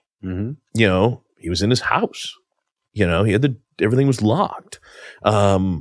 So in those instances, how long did it take to get to the point where you could actually understand what happened and move toward forgiveness? But, from what he has said, because of that faith, even moving to forgiveness didn't take as long as he thought it would, because even in the, when he felt God in that moment, felt God in that struggle. It's one thing to have that theoretical understanding of God. It's another when God touches that your life, and it just makes it that much more real. It doesn't mean it wasn't real before. It just makes it. I think you understand it better, and I think anybody that's gone through those kind of experiences and those stories can, it strengthens that faith. It strengthens them. And I think if you would have asked him, could I forgive somebody that had almost stabbed me to death and lit me on fire? I think he'd be like, well, I think I'd really struggle with that. But having gone through it and having had God's presence in the midst of that fire, I think it made it easier for him to forgive because it became that much more real for him, that forgiveness, that love, that trust. And what did that forgiveness do for him? In the midst of, I'm going to die, he was, oh, I'm okay. And what I love when I hear him tell the story is how flippantly he just says, yep, I'm good. Yeah. It's not like, I really struggle. It's like, no, I'm good. So. Yeah. Sometimes those big things are quite simple, right? Peace in the chaos. It's there. And it becomes so much more, I don't like using the word real, but it's when everything in your head says this is not the way things should be. And it is that way. You're like, I should not have peace now. I should not have comfort now. I should not be calm now. I should be freaking out. I should be all these things you would expect in those instances. And instead you have this peace. I'm going to steal a line that surpasses understanding. Somebody said that somewhere. I don't know. Right, and suddenly you have that. It's like, wow. And I think that is, if I was to put anything that helped him forgive, it was that peace that he's like, in that moment, he realized how much Christ and Christ's forgiveness changed him and meant for him in that moment that he thought was his last. suddenly it's like, oh, and God has called me to forgive. Yeah. You know, so that they can have possibly the same peace that I had. Absolutely. Because if not, they're going to go through way worse than even I went through, because he's laying there in peace. And I'm sure there's some physical trauma and such, right? But not to minimize that. But if he has peace in that, certainly for these individuals, whatever they're going to go through, whether they get caught or not, and they're just living with the guilt, they're going to be going through anxiety and, you know, the antithesis of peace to a much greater degree than Paul went through. Paul, right? Mm-hmm. Yeah. Yeah. So do you find any, let's pivot over to your story. Do you find any overlap? Not the same. You've not been stabbed in the head. Thankfully, no. No. House has never been set on fire? Nope. Okay. I've set a few things on fire by accident usually, but that's, you know, my own story, at least when it comes to, you know, evil in the world or experiencing pain. And I want to say I was 36 and I started, you know, it's kind of the, you know, warning to those listening, and, you know, finding urine in my blood. And blood in my urine. It's like, well, I suppose they're mixed. It doesn't really matter. But when, you know, I still remember the first time where you just go to the restroom and, you know, suddenly it's like, okay, that's interesting. Mm-hmm. And we're not talking like, okay, your urine's slightly reddish or pinkish. Mm-hmm. It was like you were just urinating pure blood. Yeah. And can I tell a quick story before? Yeah, sure. Fire away, man. Yeah, go. So, so I had something similar and completely unsimilar happened to me once. So now you have me intrigued. Yeah. So I did I was doing a lot of cycling at the time, training for some races, and I went for like a 3-hour ride and came back and urinated and it was red. So I'm panicking, right? I'm probably more panicked than you. I'm kind of a baby when it comes to these things. So I'm panicking and call my wife up. I think she was working at the time. She's like, I don't know, like if you want, go ahead and go to the emergent, you know? So I went down to the urgent care and so they like run in the test and they're like, there's nothing abnormal. I'm like, trust me, like it's red. And so turns out I had eaten enough beets that it soaked my entire inside, because I would juice beets. And then I had like a beet salad that night and I had leftovers for lunch. So I ate it like right before. So I had a lot of beets, and that's all it was just everything was tainted red from all the beets. So similar, but also not. But you similar. Still, but you get the understanding of this is not normal. That's a panic. Yeah, because that's not supposed to be in that area. Yeah, no, yeah, that's not, the urine and the blood are supposed to be separate. Yeah, I still can't use those trough bathrooms anymore. Yeah, it's like those trough urinals. It's not going to happen. Yeah. It's just like, you know, it's nothing like everybody is standing there going ah. Yeah. Sorry, completely different idea. But yeah, just well, right, because the whole thing, right? It's it's just going to flow on all of a sudden. Everyone's panicking.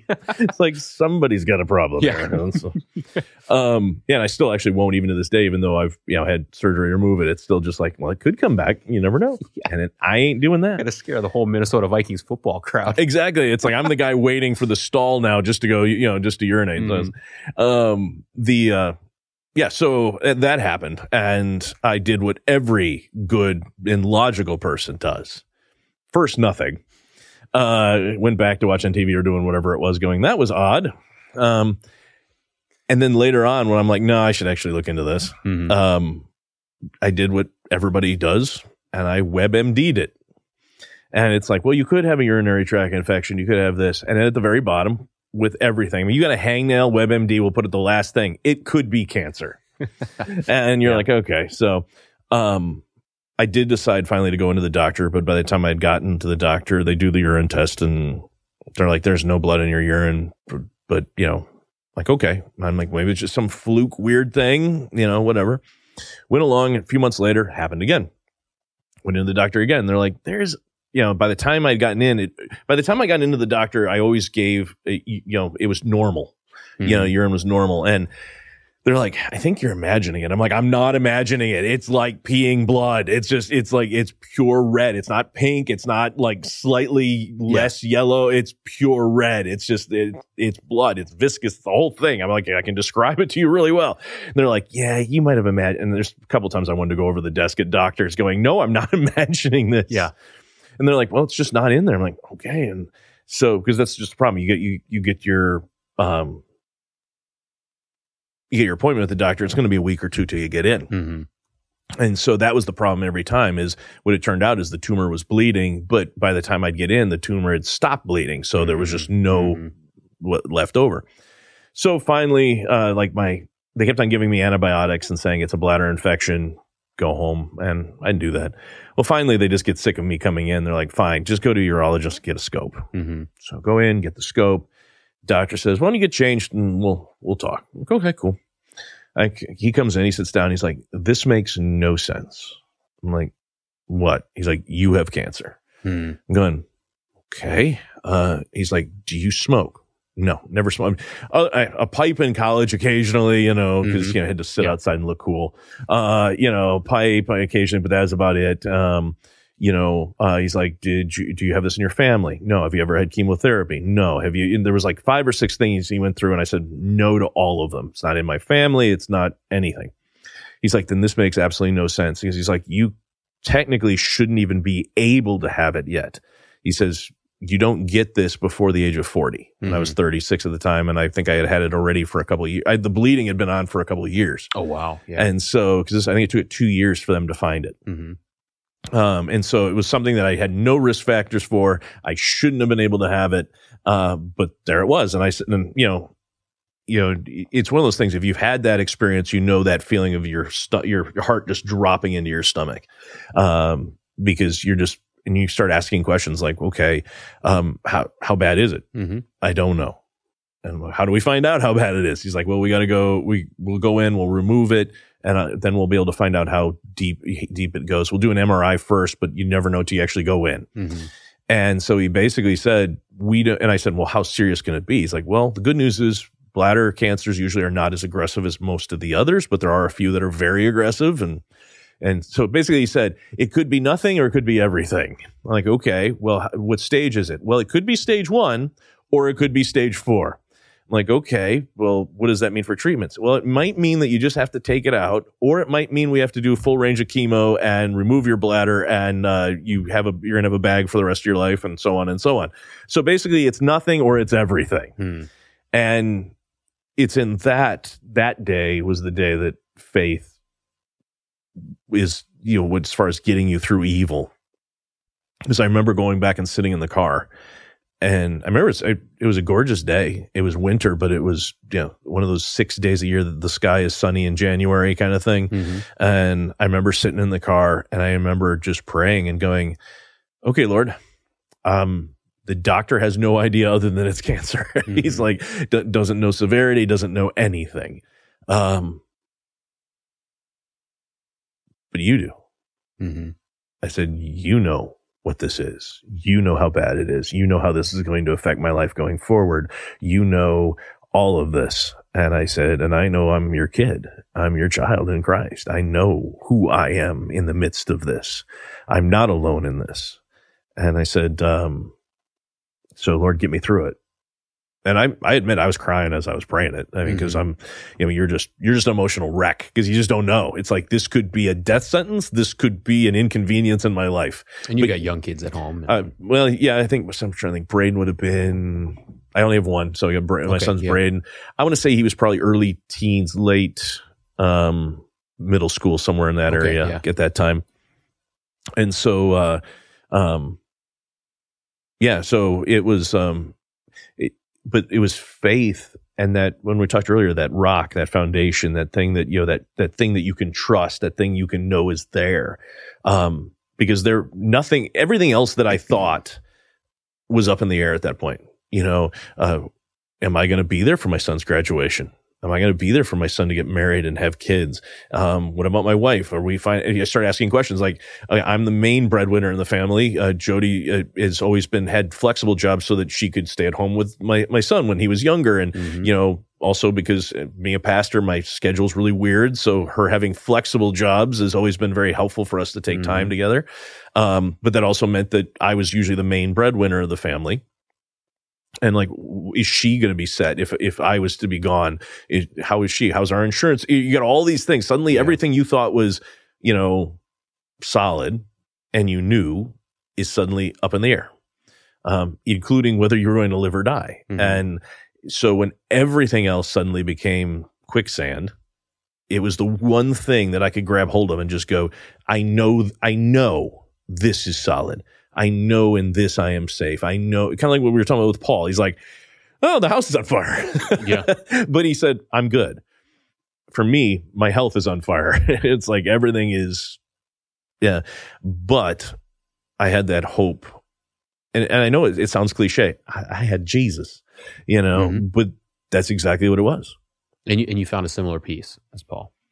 Yeah. And I'm sure, like I said, and when people say peace, they often think, oh, that meant all the worries are gone. Right. And mm-hmm. and it didn't mean that at all. To be honest, the worries were there. And to be honest, there was anger with it. Because, I mean, you go through all those stages of grief. Mm-hmm. There was... And what's funny is because your theology goes out the window. Your theology is the strongest thing, and it also goes out the window at the exact same time. Yeah, because it's like my theology, my faith is what I was holding on to, giving me that foundation. But I was also going, seriously, what'd I do? Yeah, did I do something to make you angry? Did I, you know, it's mm-hmm. like, you know, which you know is not, it's like God is not going, well, you jaywalked 3 weeks ago. Yeah. Cancer. You know, it's not, you know, yeah. It's not that. And your theology says that, and your faith says that, but your brain's going, okay, did you do something to make God angry? Or, mm-hmm. you know, why are you picking on me? Or all those questions that come about, mm-hmm. Go flying through your brain. And mm-hmm. some stick around for longer than others. Some are more logical than others, but they're all there. Yeah, I appreciate that you put it that way, because you showcase both that peace is there, mm-hmm. you know, through your relationship with God and through Christ. But that doesn't mean this is some kind of magic wand where you get a diagnosis of cancer and you never have any kind of worry or struggles, right? But it is a completely different process, but it's still going to be a process. Yeah. Right. Well, I think process is a great way to put it, you know. And I'm sure if you ask Paul the same, I think he would say, you know, Paul the guy that got burned, not St. Paul. Paul. You know, I think, named after Apostle Paul. Yes, probably. Yeah. Paul too. You know. I can guarantee you it was, they had that peace in that exact moment. But after that moment was done, I guarantee you there was, okay, God, why did you let this happen to me? You know, there's all those questions that we ask. Yeah. You know, I guarantee you that he went through that denial, the anger, and all the other stuff that went along with it. And I ask and questioning God, if I'm truly your kid, why did you allow this to happen? If mm-hmm. I'm truly the one you love, or one that you love, why did you allow this? Yeah. Yeah. Have you read A Grief Observed? No. So C.S. Lewis, I know of it, but I haven't read it. So I always love, he writes A Problem of Pain, mm-hmm. or The Problem of Pain, right? So that's where he goes through it, like you said, the theological, the philosophical answer. And I think he gives a very satisfying theological and philosophical answer. Later on in his life, after he's already written this, he's wrestled with this about as good as any modern individual has. And then his wife dies, right? So now he's left, and he keeps a journal, which he later publishes as A Grief Observed. So the ability to observe the process that he went through his grief. And he goes through times of despair. Maybe not use the word despair because it's not fully hopeless, but certainly times of being completely down. He goes through times of being angry at God. He goes through times of doubting the goodness of God. So he's wrestled with this as much mm-hmm. as anybody has. And he goes through that process. He goes down and he ends on the upside, right? But it's a process, mm-hmm. and it's a process that you can watch Christ work through the whole time he's wrestling with who he should be wrestling with. He's wrestling with God. So it's a very healthy book that outlines very much what you're talking about here. And I think you hit it right on the head with, he wrestles with who he should be wrestling with. Mm. I think that's a beautiful way to put it, because I can't tell you, one of the things I found in ministry so often is people are like, I am angry, I am upset, because whatever it is, whether it's a divorce or wellness or any of these things, I'm angry and I'm upset, but I can't talk to God about this because then I would be being unfaithful, or mm-hmm. it'd be looking like I'm doubting. I had one member at my first congregation. She was having physical issues and she was really angry at God, and she's like, but I can't talk to him about it. And I've been amazed in my ministry how many people feel that way. I can't talk mm-hmm. to God about I'm angry. And I told her, I said, okay, here, do me a favor. I want you to read the book of Psalms. And when I come back next time, we'll talk. Mm-hmm. And so I came back the next time and I said, so what'd you think? And you just see she had this kind of like, I didn't do it kind of thing. I'm like, mm-hmm. you know, she's like, I said, how far did you get? And she's like, about Psalm 8. Like, okay, so what did you think about, you know, and I think the first question is, why didn't, you know, what had you stopped? What stopped you? And she goes, I didn't like it. And I'm going, okay, why didn't you like it? And she's like, well, I can't believe that person talked to God that way. That was wrong. Mm. And I'm like, that was David. That's King David. Yeah. So you're telling me that King David was not a believer, or, you know, that David did it wrong. She's like, that was David? I'm like, yeah, that was David. Mm-hmm. And, you know, and she's like, oh. And for her, the idea that, and I said, I want you to keep going. And I want you to realize that God has no problem with you being angry, mm-hmm. that you being upset, and so on. What he wants you to do is, like David, and bring it to him. Mm-hmm. You know, what I love in I have gained this new respect for the book of Job. Yeah. I used to, like, you know, I liked it, but, you know, I liked little parts. And now I've just kind of, as I've grown in my faith and the more I've read it, the more I'm just like, this is amazing. And Job gets, God tells Job's quote unquote friends, yeah, you guys are idiots. You better pray that Job prays for you, because otherwise I'm going to wipe you out, because you've annoyed me to no end. And he actually says, Job has honored me. Mm. And you look back at the rest of Job, you're like, how did Job honor you? He's complained about you. He said you've been unjust. He said you know, all these different things. And what God is saying, what God is saying is, yeah, but he complained to me about it.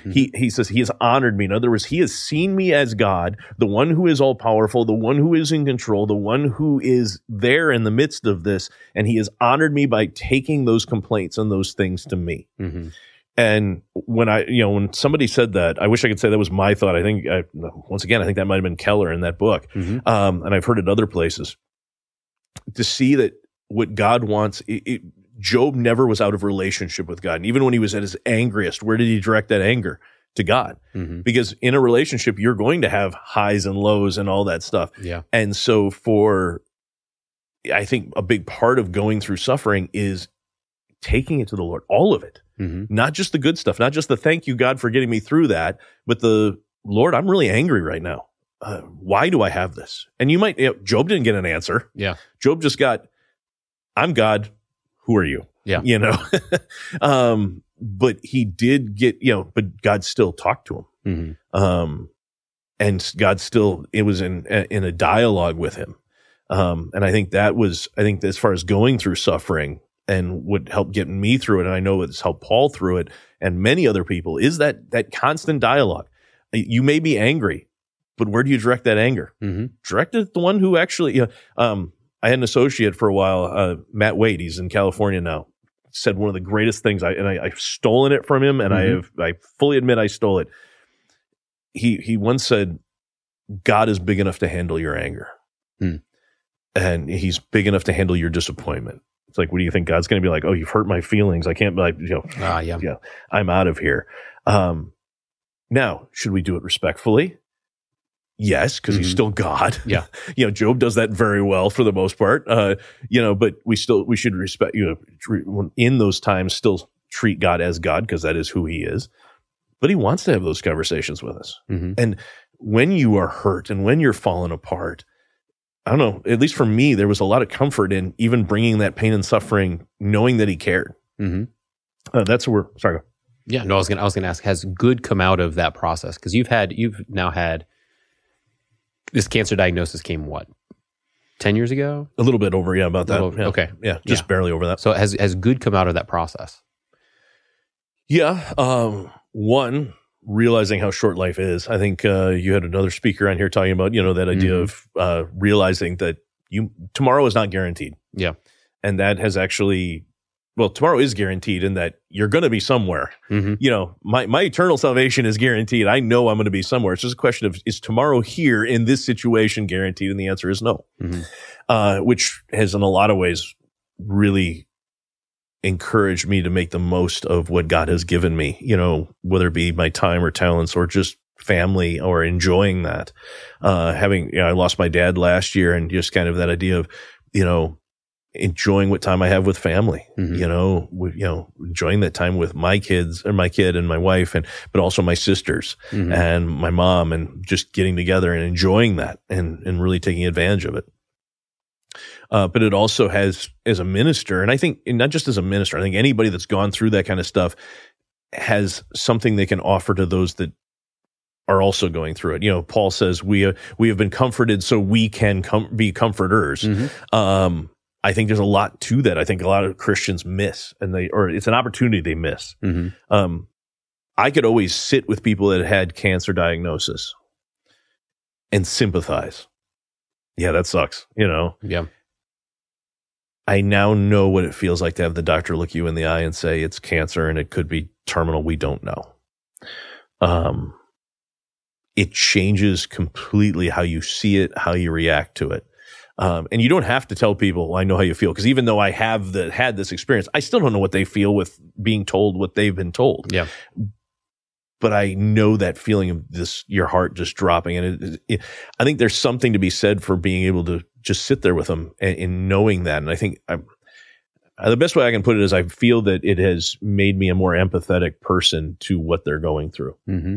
So, and I'm sure it helps in a lot of other ways, but I think that's one a lot of people miss, especially just because they go, well, pastors do that. Yeah. Well, you can do that. Any person that is a Christian that has gone through pain and suffering, part of that, a blessing of that, is you can relate. You have that empathy mm-hmm. To walk with other Christians or non-Christians. What a great witness! Yeah. It's like I'm here for you. And that Lord may open those doors for possibility to share that faith. Yeah. So. Yeah. I think that gives a powerful context back to right the original question that people do struggle with this. They say, I see evil in the world. I see pain in the world. How do I reconcile that to God? I think it's good to marry those two things together of there's for those that want to think through this, not everybody does, but certainly some people do. If you want to think through this, there's a theologically sound and a philosophically sound answer. Is it going to make all the sense in the world? No, I can't do that. But it's going to be as good as any other answer that's out there, right? But then there's the flip side of it, which is it's good to talk about it, but then you're going to experience it. And how does walking through that process look like? So being able to hear someone like Paul and his story, which is quite unique, your story, which is challenging, not as unique, right? Yeah, a lot of people know. Unique at all. Yeah, everyone listening probably says, I know somebody who's heard that news, right? So it's helpful to hear those stories and be able to relate that then back to the question and say, this is how these answers take real form, right? We can talk about it theologically, we should, but then at some point, the person who has that faith and understands it theologically in that way, watch how that then tangibly plays out in their life, giving peace to someone who's been stabbed in the head and the fire is burning down. I was wondering, what do you think he was thinking after he got out of his house? And then do you think he rang the doorbell for the neighbor or knocked? And then he's kind of probably... He's covered in blood. He's standing there. He had to wait, right? Like what's going through your mind when you're standing there waiting? Oh, yeah. No, I can't even imagine what that would have been like. Yeah. And however, I will say this, and this is something that came to mind as you were talking about that. We always jump to the cross and Christ's salvation because, like you said, Paul, that was his thing. Christ has saved me. I am in His hands. I'm good. Mm-hmm. For me, it was also that, and it's good to jump to that. Mm-hmm. But I think that something has become even more real to me in those times, and I think probably would be for Paul and many other people would say this: is Jesus at Lazarus' tomb? Mm-hmm. Every confirmation kid wants Jesus wept for their confirmation verse. I want the shortest one, yeah. And it's funny, it's the shortest, but in my opinion, it is one of the greatest verses because Jesus has shown up. He knew Lazarus was going to die. He knows why he's coming. Mary and Martha are in utter just distraught. And they're angry. And once again, they're angry at God. Lord, if you had only been here, why? Tell me why you were not here. We called for you. We asked for you. You could have saved him. You could have changed this, and you didn't. Mm-hmm. Why? They're understandably angry. Mm-hmm. And Jesus sees their pain. He doesn't chew them out. Notice Jesus never says, what little faith you have. He never says any of that. He sees their anger. He takes their anger. And then as they start going to the tomb, it says those two beautiful words. Jesus wept. Does Jesus not know what's going to happen in 5 minutes? He's like, oh, well, we'll see what happens when I get there. I don't know. He knows he's going to raise Lazarus in 5 minutes. And he weeps. He doesn't weep for Lazarus. He doesn't weep for himself. He weeps because he sees the people he loves and the pain that they're in. And for me at my dad's funeral, I knew Jesus wept with us. Mm. Not because he was worried about my dad. My dad's standing right there with him. Yeah. But he's like, nah, he's good, Mm-hmm. But he saw our pain and he knew our suffering and he understands it, and wept with us on that day. Not because, and the thing is, he's the one that knows better than anybody how this is all going to turn out, how we're all going to be brought together again in his presence, how we're all going to never be separated again, how it's going to be more joy than anything we possibly ever could. We do that as parents. We see, for your kid, this is going to turn out good in the end, or whatever they're struggling through. But you see their pain and their suffering right now, and you ache for them. And yeah. So for me, that verse has become this, and I try to point people to it, going, your God is not this God that is far off and doesn't care what you're suffering right now and this evil that you're going through. One, he has made it so ultimately this comes out for our good and is going to turn out, it ultimately is going to work out. Mm-hmm. But even in the moment, he's not up there going, yeah, just deal with it, Mm-hmm. He sees your pain and he weeps with you. He empathizes with you. He is with you in that pain. And I think that, I feel really bad for those that go through pain, at least in their mind on their own. They don't feel they have anybody with them. Mm-hmm. I think that's where the church can do a lot when it comes to pain is, we've really pushed meal trains this year. Yes. Yeah. Not what because a blessing those are. Oh yeah. Not because they actually really need food. Because we have food all over. It's more, we want to love you. Yeah. We want to show you. We want to give you a daily reminder that we're here for you. Mm-hmm. Here's lasagna. Yeah. So here's funeral hot dish. Yeah, exactly. It's like, here's food. Yeah. Yeah. Cause that's how we show love. Yeah. But yeah. Well, that's beautiful. Thanks for sharing that. Yeah. I think that's good. Okay. We're going to have you back on at some point because we've got some more questions here. Okay, we've got actually a lot of questions we didn't quite get to, which is fine. We could just do flash questions and just say like... Let's do this. You've talked before, so I want to maybe close with this. You talked before about the power of story, and we've gestured toward this a couple of times now, and you've given some examples. But can you talk about how your understanding of the power of story has affected you, affected your ministry, and even affected the way that you understand, is in some ways, right, the articulation of the church, if that's fair. If you just want to talk about this, because I think you're passionate and you're onto something really good there, and I think you have a good point. Part of it for me comes from where I was raised. I was raised with a dad who's a pastor who is known for his stories. If there's anything my dad was ever known for was, he was known for his love of Christ, but it was in using stories to share that love of Christ. And your father was his name? Ken Klaus. He was a Lutheran Hour speaker for 10 years or so, was filled in every month for about another 6 years after that. So he was on the Lutheran Hour for a long time, but no matter where he was in parishes or on the radio, if you were to ask somebody, describe Ken Klaus and his preaching, they'd be like, stories. Mm-hmm. He actually had an ability that I wish I had. If I used as many stories as he would, they called them the skyscraper stories, skyscraper sermons, one story after another. Yeah. Dad had an ability to add as many stories as you possibly want, and people would walk away with the point about Christ. Mm. If I do that, they go, well, I like that third story you told. They remember the story. So I was raised with stories being the way to explain things and to share. And, and Jesus did the same thing. Parables all the time. Mm-hmm. But I find that from my own ministry, I've found that stories is what connects these big truths in a grounded way.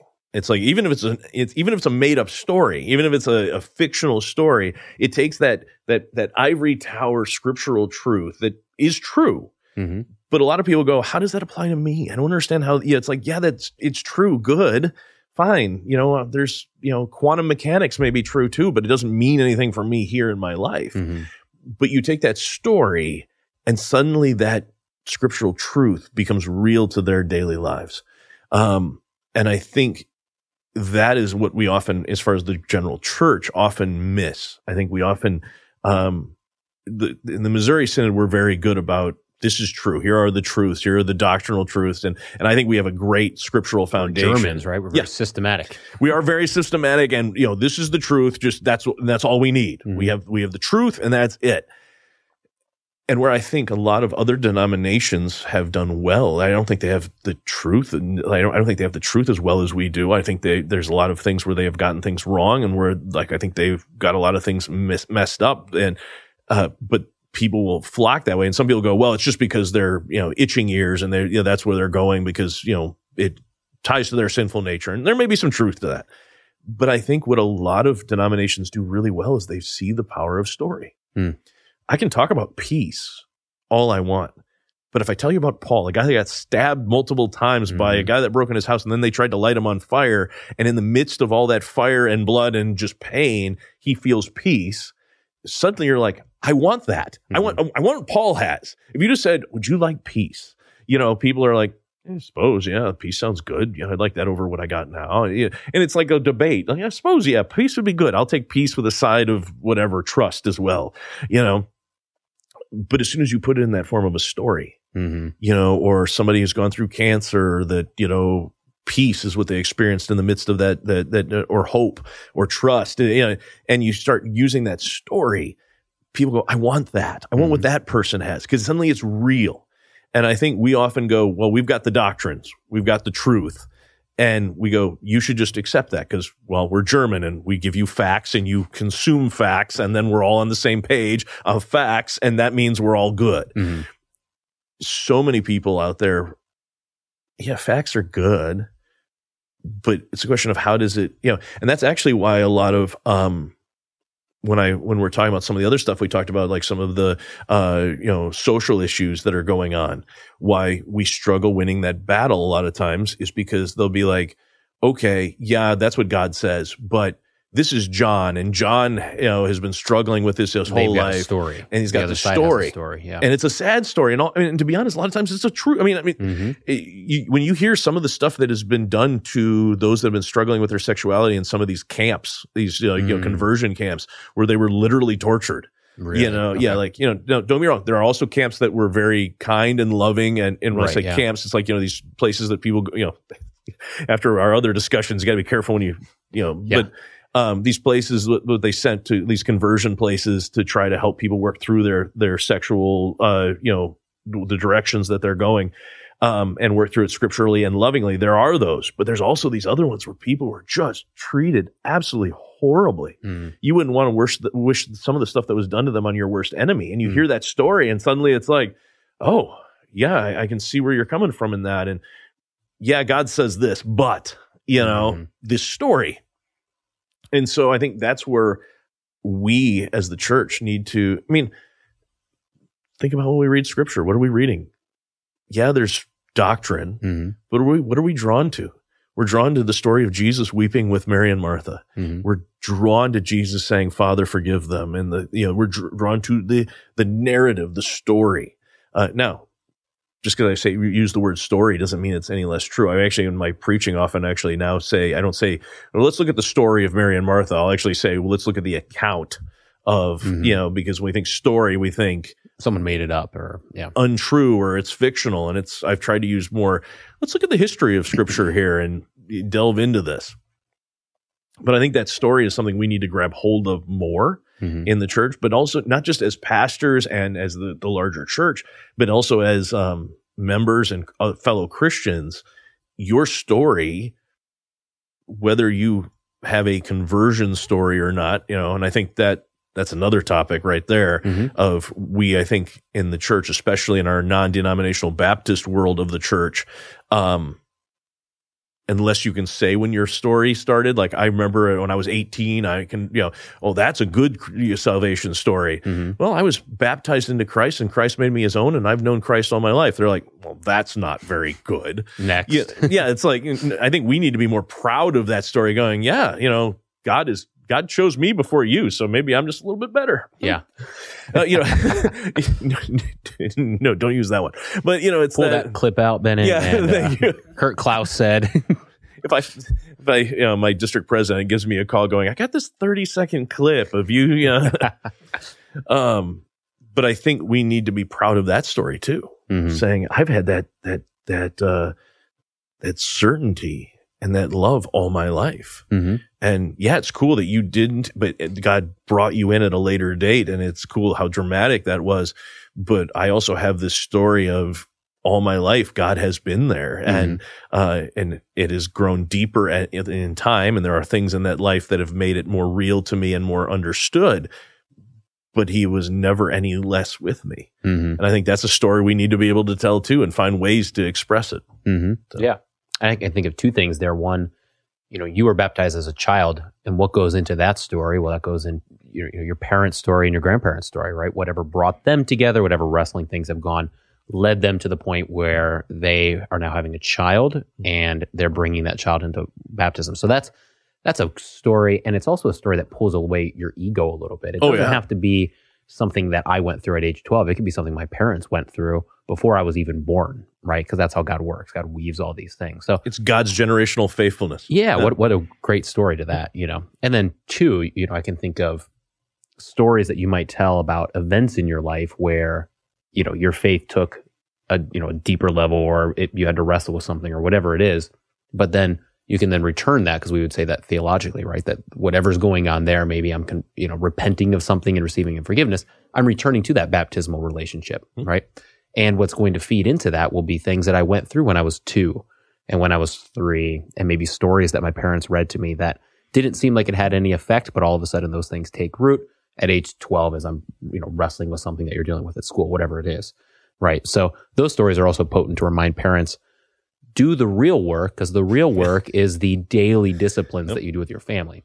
You know, someday you might have some grandiose day where you wake up and all of a sudden before the end of the day, there's some, huge come to Jesus moment. But most days it's doing those small diligent things. And those are the things that really give root and allow those big days to become possible, right? And that baptismal theology, like you said, takes the emphasis off of you, and the family and the baptismal theology takes it off of you, and more the idea of God being generationally faithful to you through all your family through those ages, and that you fit into that story at one spot, but the whole story isn't about you. Yeah, that's that American theology of the story is about me and my faith story and my choice and my it's good old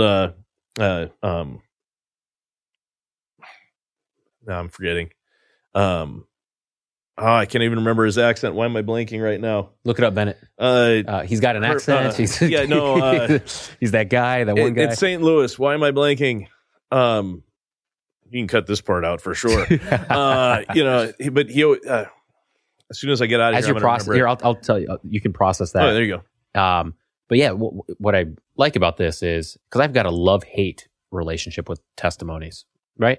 And the love, you look at it and you're like, I should absolutely love this. But so often what's thrown in is this egocentric kind of spin to it, right? And it's that egocentric spin that I think turns people off, rightly so. So your point of kind of being able to elevate the potency of the story, because we want the story, we want to be able to share good things that God has done, as long as this is focused back on good things that God has done and not effects that I've had, and then, look what I've been through or look what I've overcome. So I think rooting it in kind of that baptismal life and such. And that story is no less important and good than the story of somebody who became a Christian. It was called to faith at the age of 40, through some, it's like, we often go, well, my story, I've just been a Christian all my life. And my parents, it's like, no, that's awesome. Yep. That's fantastic. Herman Nagel. There you go. Okay. I can never say this quote without trying to do his accent, because his accent was always just so much fun. But his thing that he would always ask, and this pertained to scripture, but I think it also pertains to your faith story, is he'd always be like, who's doing the verbs? And that's the thing, he always wanted to ask you. He wanted you to ask that on, different things, is who's doing the verbs? And it fits when you're asking in scripture, who's the one doing the verb here? Is it God or is it you? And when it came to my own faith story and other people's faith story, who's doing the verbs? Well, it's God's faithfulness. It's God's calling. It's him in my whole family through all those generations. And where American theology often goes off the rails is it's about me and my faith story and my choice and my this and my me. It's all, you know, the person doing the verb gets flipped instead of God. It's, you know, and that's where that, you know, idea of the bigger idea of that family, one, it puts you in, I absolutely love that you said that. I think it's just great. It takes the emphasis off of you and puts it on that bigger picture. But that bigger picture of who? Mm-hmm. The bigger picture of God interwoven through my grandma and my great-grandma and grandpa and great-great-great-great, you know. At some point, some tree-hugger German guy in the middle of, you know, the woods who was worshiping a tree met some monk that went, hey, you want to worship something that's not a tree? Mm-hmm. You know, and he went, yeah. You know, and that whole story and, you know, went through and through that, I'm just one little blip in the bigger picture of that great story. And it's all God's working through it all. Yeah. Yeah. That's great. And anything else that you think that people can be doing with stories or the church can be doing with stories? I just think just the potency of it. Yeah, I think it's just the potency of it and realizing that your story is something that's worth sharing. Yeah. Not because it's about you, and that's the key. You know, like I think I'm actually very glad you brought that forward because it could be very easy. That's how these conversations work, right? Yeah, it's like very true. That does happen. Yeah. The you know, it's not about you. It's about, you know, your story is God's working in your life and in your family's life. And if you're like, well, I'm the first one. Great. Guess what? You're the beginning. You are what my guy in a loincloth in a woods in Germany is. You are that person for your family, but it is God working in you to now change the eternal history of your family. Yeah. You know, and seeing your baptism and in that conversion, even if it's not as flashy maybe as somebody else, seeing how amazing and special it is and being able to share that, whether you're a pastor or a person in the pew, God's going to work through it and share it. Don't, you know, like I said, we often go, well, I was baptized. That's really all I got to say. And I just always went to church. And, you know, it's like, no, that's awesome. Yeah. You know, tell people about that, you know? Yeah. I don't think I've ever thought about that, but I think that's kind of a good aha moment of, yeah. Oh yeah. Let me, you want to hear what happened? For me, I'm trying to think how many generations it would go back, but you'd have a couple people at least brought into the family tree who are not Christians, right? And and this goes on, and now all of a sudden you've got me, right? So the story, it doesn't begin with me, right? It began with Adam and Eve, and it weaves throughout history. And it won't, unless Jesus comes back, it's not going to end with you either. It's not going to end with me, yeah. The point of my life is that it's going to now ripple through other people's lives, and that's what gives life real meaning, and that's what allows you to laugh at it sometimes, probably find peace when your house is burning down because in the end, your life wasn't about you. Your life was about those around you. And God's going to keep working in those around you, whether you're here or not. So it means a lot for those nights that you sit with, you're talking earlier about sitting with your kids, reading Bible verses with them and singing hymns with them. And, you know, that's that passing on that story. Yeah. Yeah. This is what my life's about. Like, this is what gives it meaning. So, yeah. Well, Kurt, we're going to have you back on because we got through like 3 questions. This is a blast. So thank you. I appreciate it. This is a lot of fun. Yeah. And we got to get to Lola's because I am hungry. There we go. But let me ask you this. If anyone listening wanted to learn more from you, what are some ways that they could access you? Messiahonline.org is the church website where I serve at the moment. And it's Messiah Lakeville? Yes, Messiah Lakeville. In Minnesota? Yep, Minnesota and up south side of the Twin Cities. So Messiah Lakeville. That's probably the best way to get hold of me is that way. So very nice. And what was the series you did? Engage? Engage. So I did Engage for Concordia Publishing House. They have added on to that, thankfully. There was the questions that came with it. I wrote the stories and presented them, and they're basically short little 7 to 8 minute stories. Yeah. Then hopefully we'll create some discussion in small group stuff. So I've got that for them, and I've done some stuff for Lutheran Hour Ministries. I did Noah story, but basically a Bible study on Noah and that kind of stuff for them as well. Very nice. Well, Kurt, thanks for all you're doing. Thank you. Yeah. Cheers and God bless. Blessing. This is awesome. Keep this up. This is I enjoyed this. This is a blast. I hope this is. I think great way to tell stories and get the word out of the Lord. And this is just fantastic. Well, thank you. Thanks for inviting me. We're on Bennett's shoulders here.